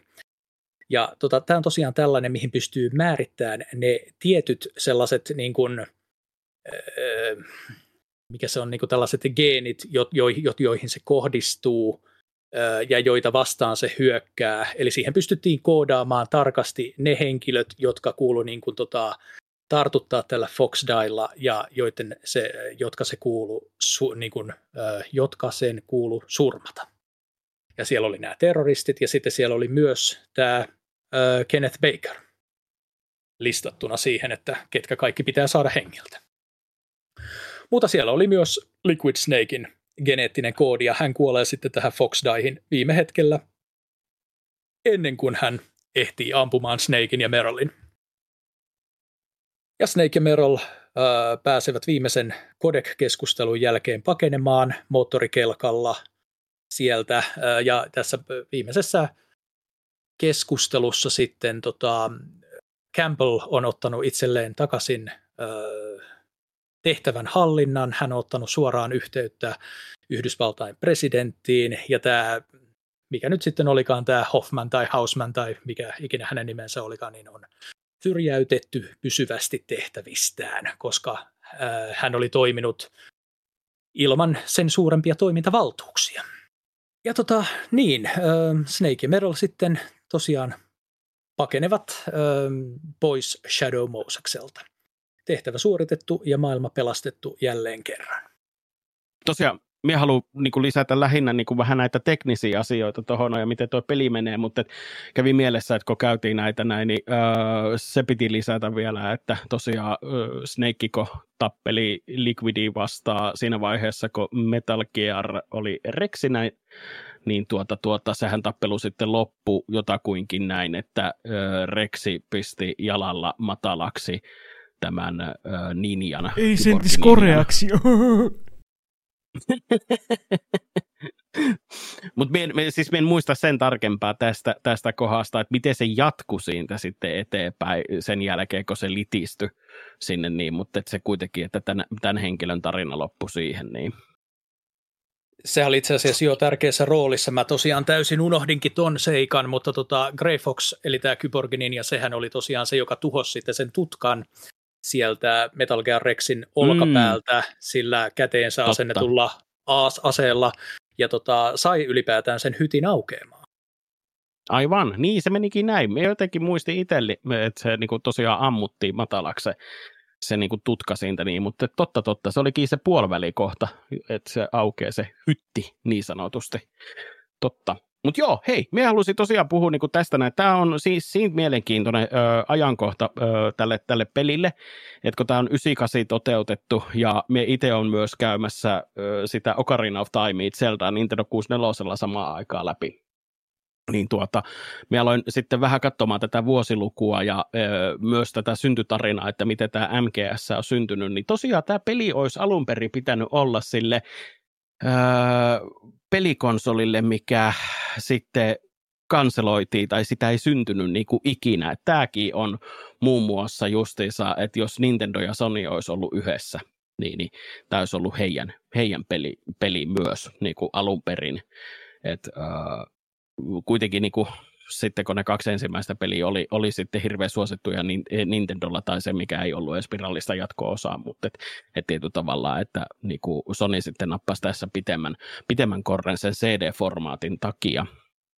Mutta visuaalisesti, miten äh, tarkka Hideo Kojima on ollut tämän pelin ö, aikaa, koska hän on itse muun muassa sanonut tämän pelikehityksen aikana, että häntä on ärsyttänyt sellaiset pelit, mitkä on liian samanvärisiä tai liian latteita koko aika. Ja mun mielestä tässä on tosi hyvä esimerkki just itse asiassa Silent Hillit ja Re- Resident Evilit, että tota, niin, et ne meinaa mennä niin kuin vähän liian niin kuin tumman sy- niin kuin sävyiseksi koko aika. Ja hän halusi jollain tavalla niin kuin saada sen, että olisi niin kuin, äh, aikuiseen makuun tämä peli, mutta ei, ei kuitenkaan, että me oltaisiin koko aika semmoisessa niin kylmässä maastossa jollain tavalla, että ollaan kylmän rakennuksen sisällä tai vasta, vastaavaa, niin hän itse asiassa on myös ammentanut just, kun puhuttiin siitä avaimesta, että miten ärsyttävää se palki on ollut ja niin kuin, se te, sivuttaa niin tehtävä niin kuin saada aikaiseksi, mutta tämä noudattaa samanlaista fundamentalia niin kuin mitä vähän vanhat tasohyppelypelit on ollut, että on tällainen niin kuin lumimaasto, laavamaasto ja sitten on niin kuin normimaasto, että tämä noudattaa tässäkin niin kuin kehityskaavaa tai siis tätä pelikehityskaavaa ihan todella paljon, mutta se mikä Hideo Kojimalla oli iso, iso ongelma tämän pelin suhteen oli se, että hän halusi tämän jollain tavalla että se kamera toimii hyvin. Ja hän ei oikein tiennyt ikinä sitä, niin että miten, miten, niin kuin, missä kulmassa mikäkin asia pitäisi olla. Niin hän osti ihan älyttömän määrän leekoja itselleen. Ja jokainen kartta, mikä niin kuin tästä MGSstä ollaan tehty, niin hän on rakentanut Legoista täydellisen version itselleen ja sitten niin kuin testannut siinä niin sitten niin kuin omalla kameralla, että toimiiko se, että, niin kuin, että tästä kuvakulmasta katsotaan, kun se hahmo menee. Ja tämä on ollut ihan todella kova edelläkävijä just kameran suhteen, että tämä ei oikeasti, tämä peli, niin kuin otetaan huomioon, että tämä on 98 tehty, niin tämä on edelleen kiva pelata niin kuin tänä päivänä.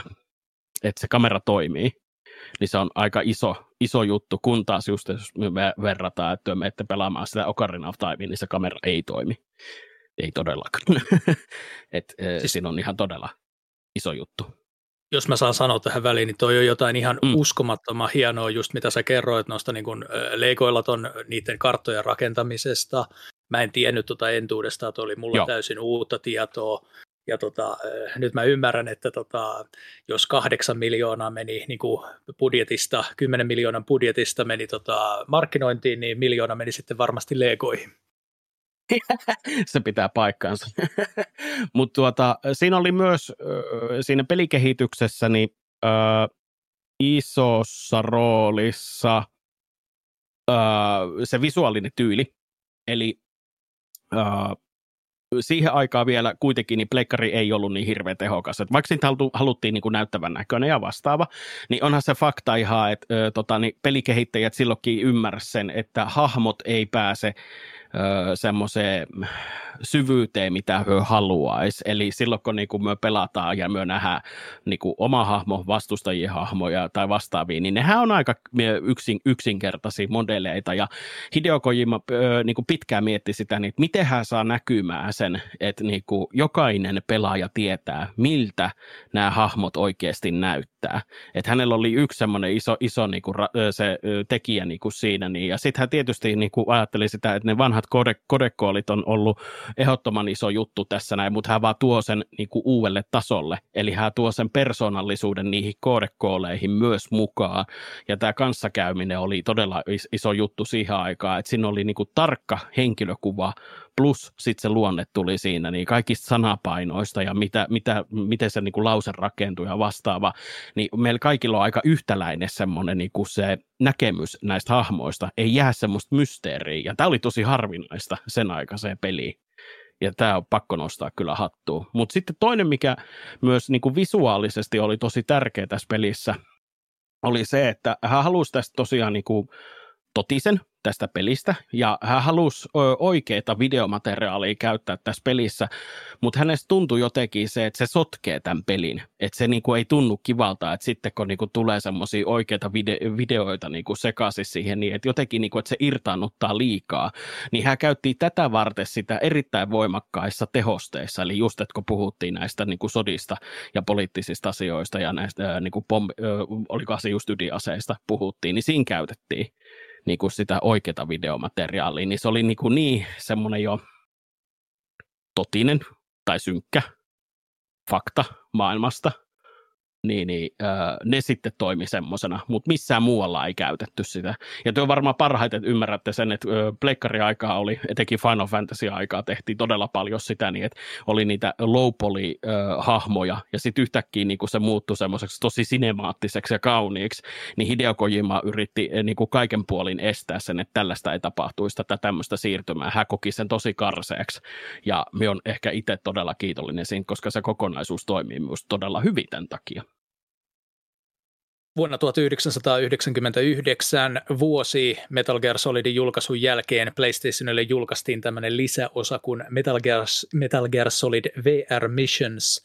Ja jos mä muistan oikein, niin siinä tuli semmoinen noin 300 virtuaalitodellisuustehtävää suoritettavaksi. Nämä oli tällaisia niin kuin harjoitustehtäviä, joita oli myös kymmenen muistaakseni alkuperäisen Metal Gear Solidin tämmöisessä training-tilassa jotka pysty pelaamaan sitten vaikka ennen pelin aloittamista. Mutta tota, tähän VR Missioniin liittyy semmoinen, tästä ei ole niinku mitään lore varsinaisesti annettavaksi, mutta tähän liittyy semmoinen mielenkiintoinen ää, juttu, että jos sä halusit pelata tätä Metal Gear Solid VR Missionia, niin sulla piti olla se alkuperäinen Metal Gear Solid peli, koska tota, kun sä laitoit VR Missions-levyn sisään, niin se pyysi niin kuin avaamaan pelikonsolin kannen, laittamaan alkuperäisen MGS-pelilevyn Disk 1 sisään ja sitten sen jälkeen vasta se, se toimii sellaisena eräänlaisena avaimena, että sä pystyt niinku ylipäätään niinku käynnistämään sen VR Missions-pelin. Tämä oli mun mielestä aika mielenkiintoinen, enkä mä muista, että tämmöistä olisi ainakaan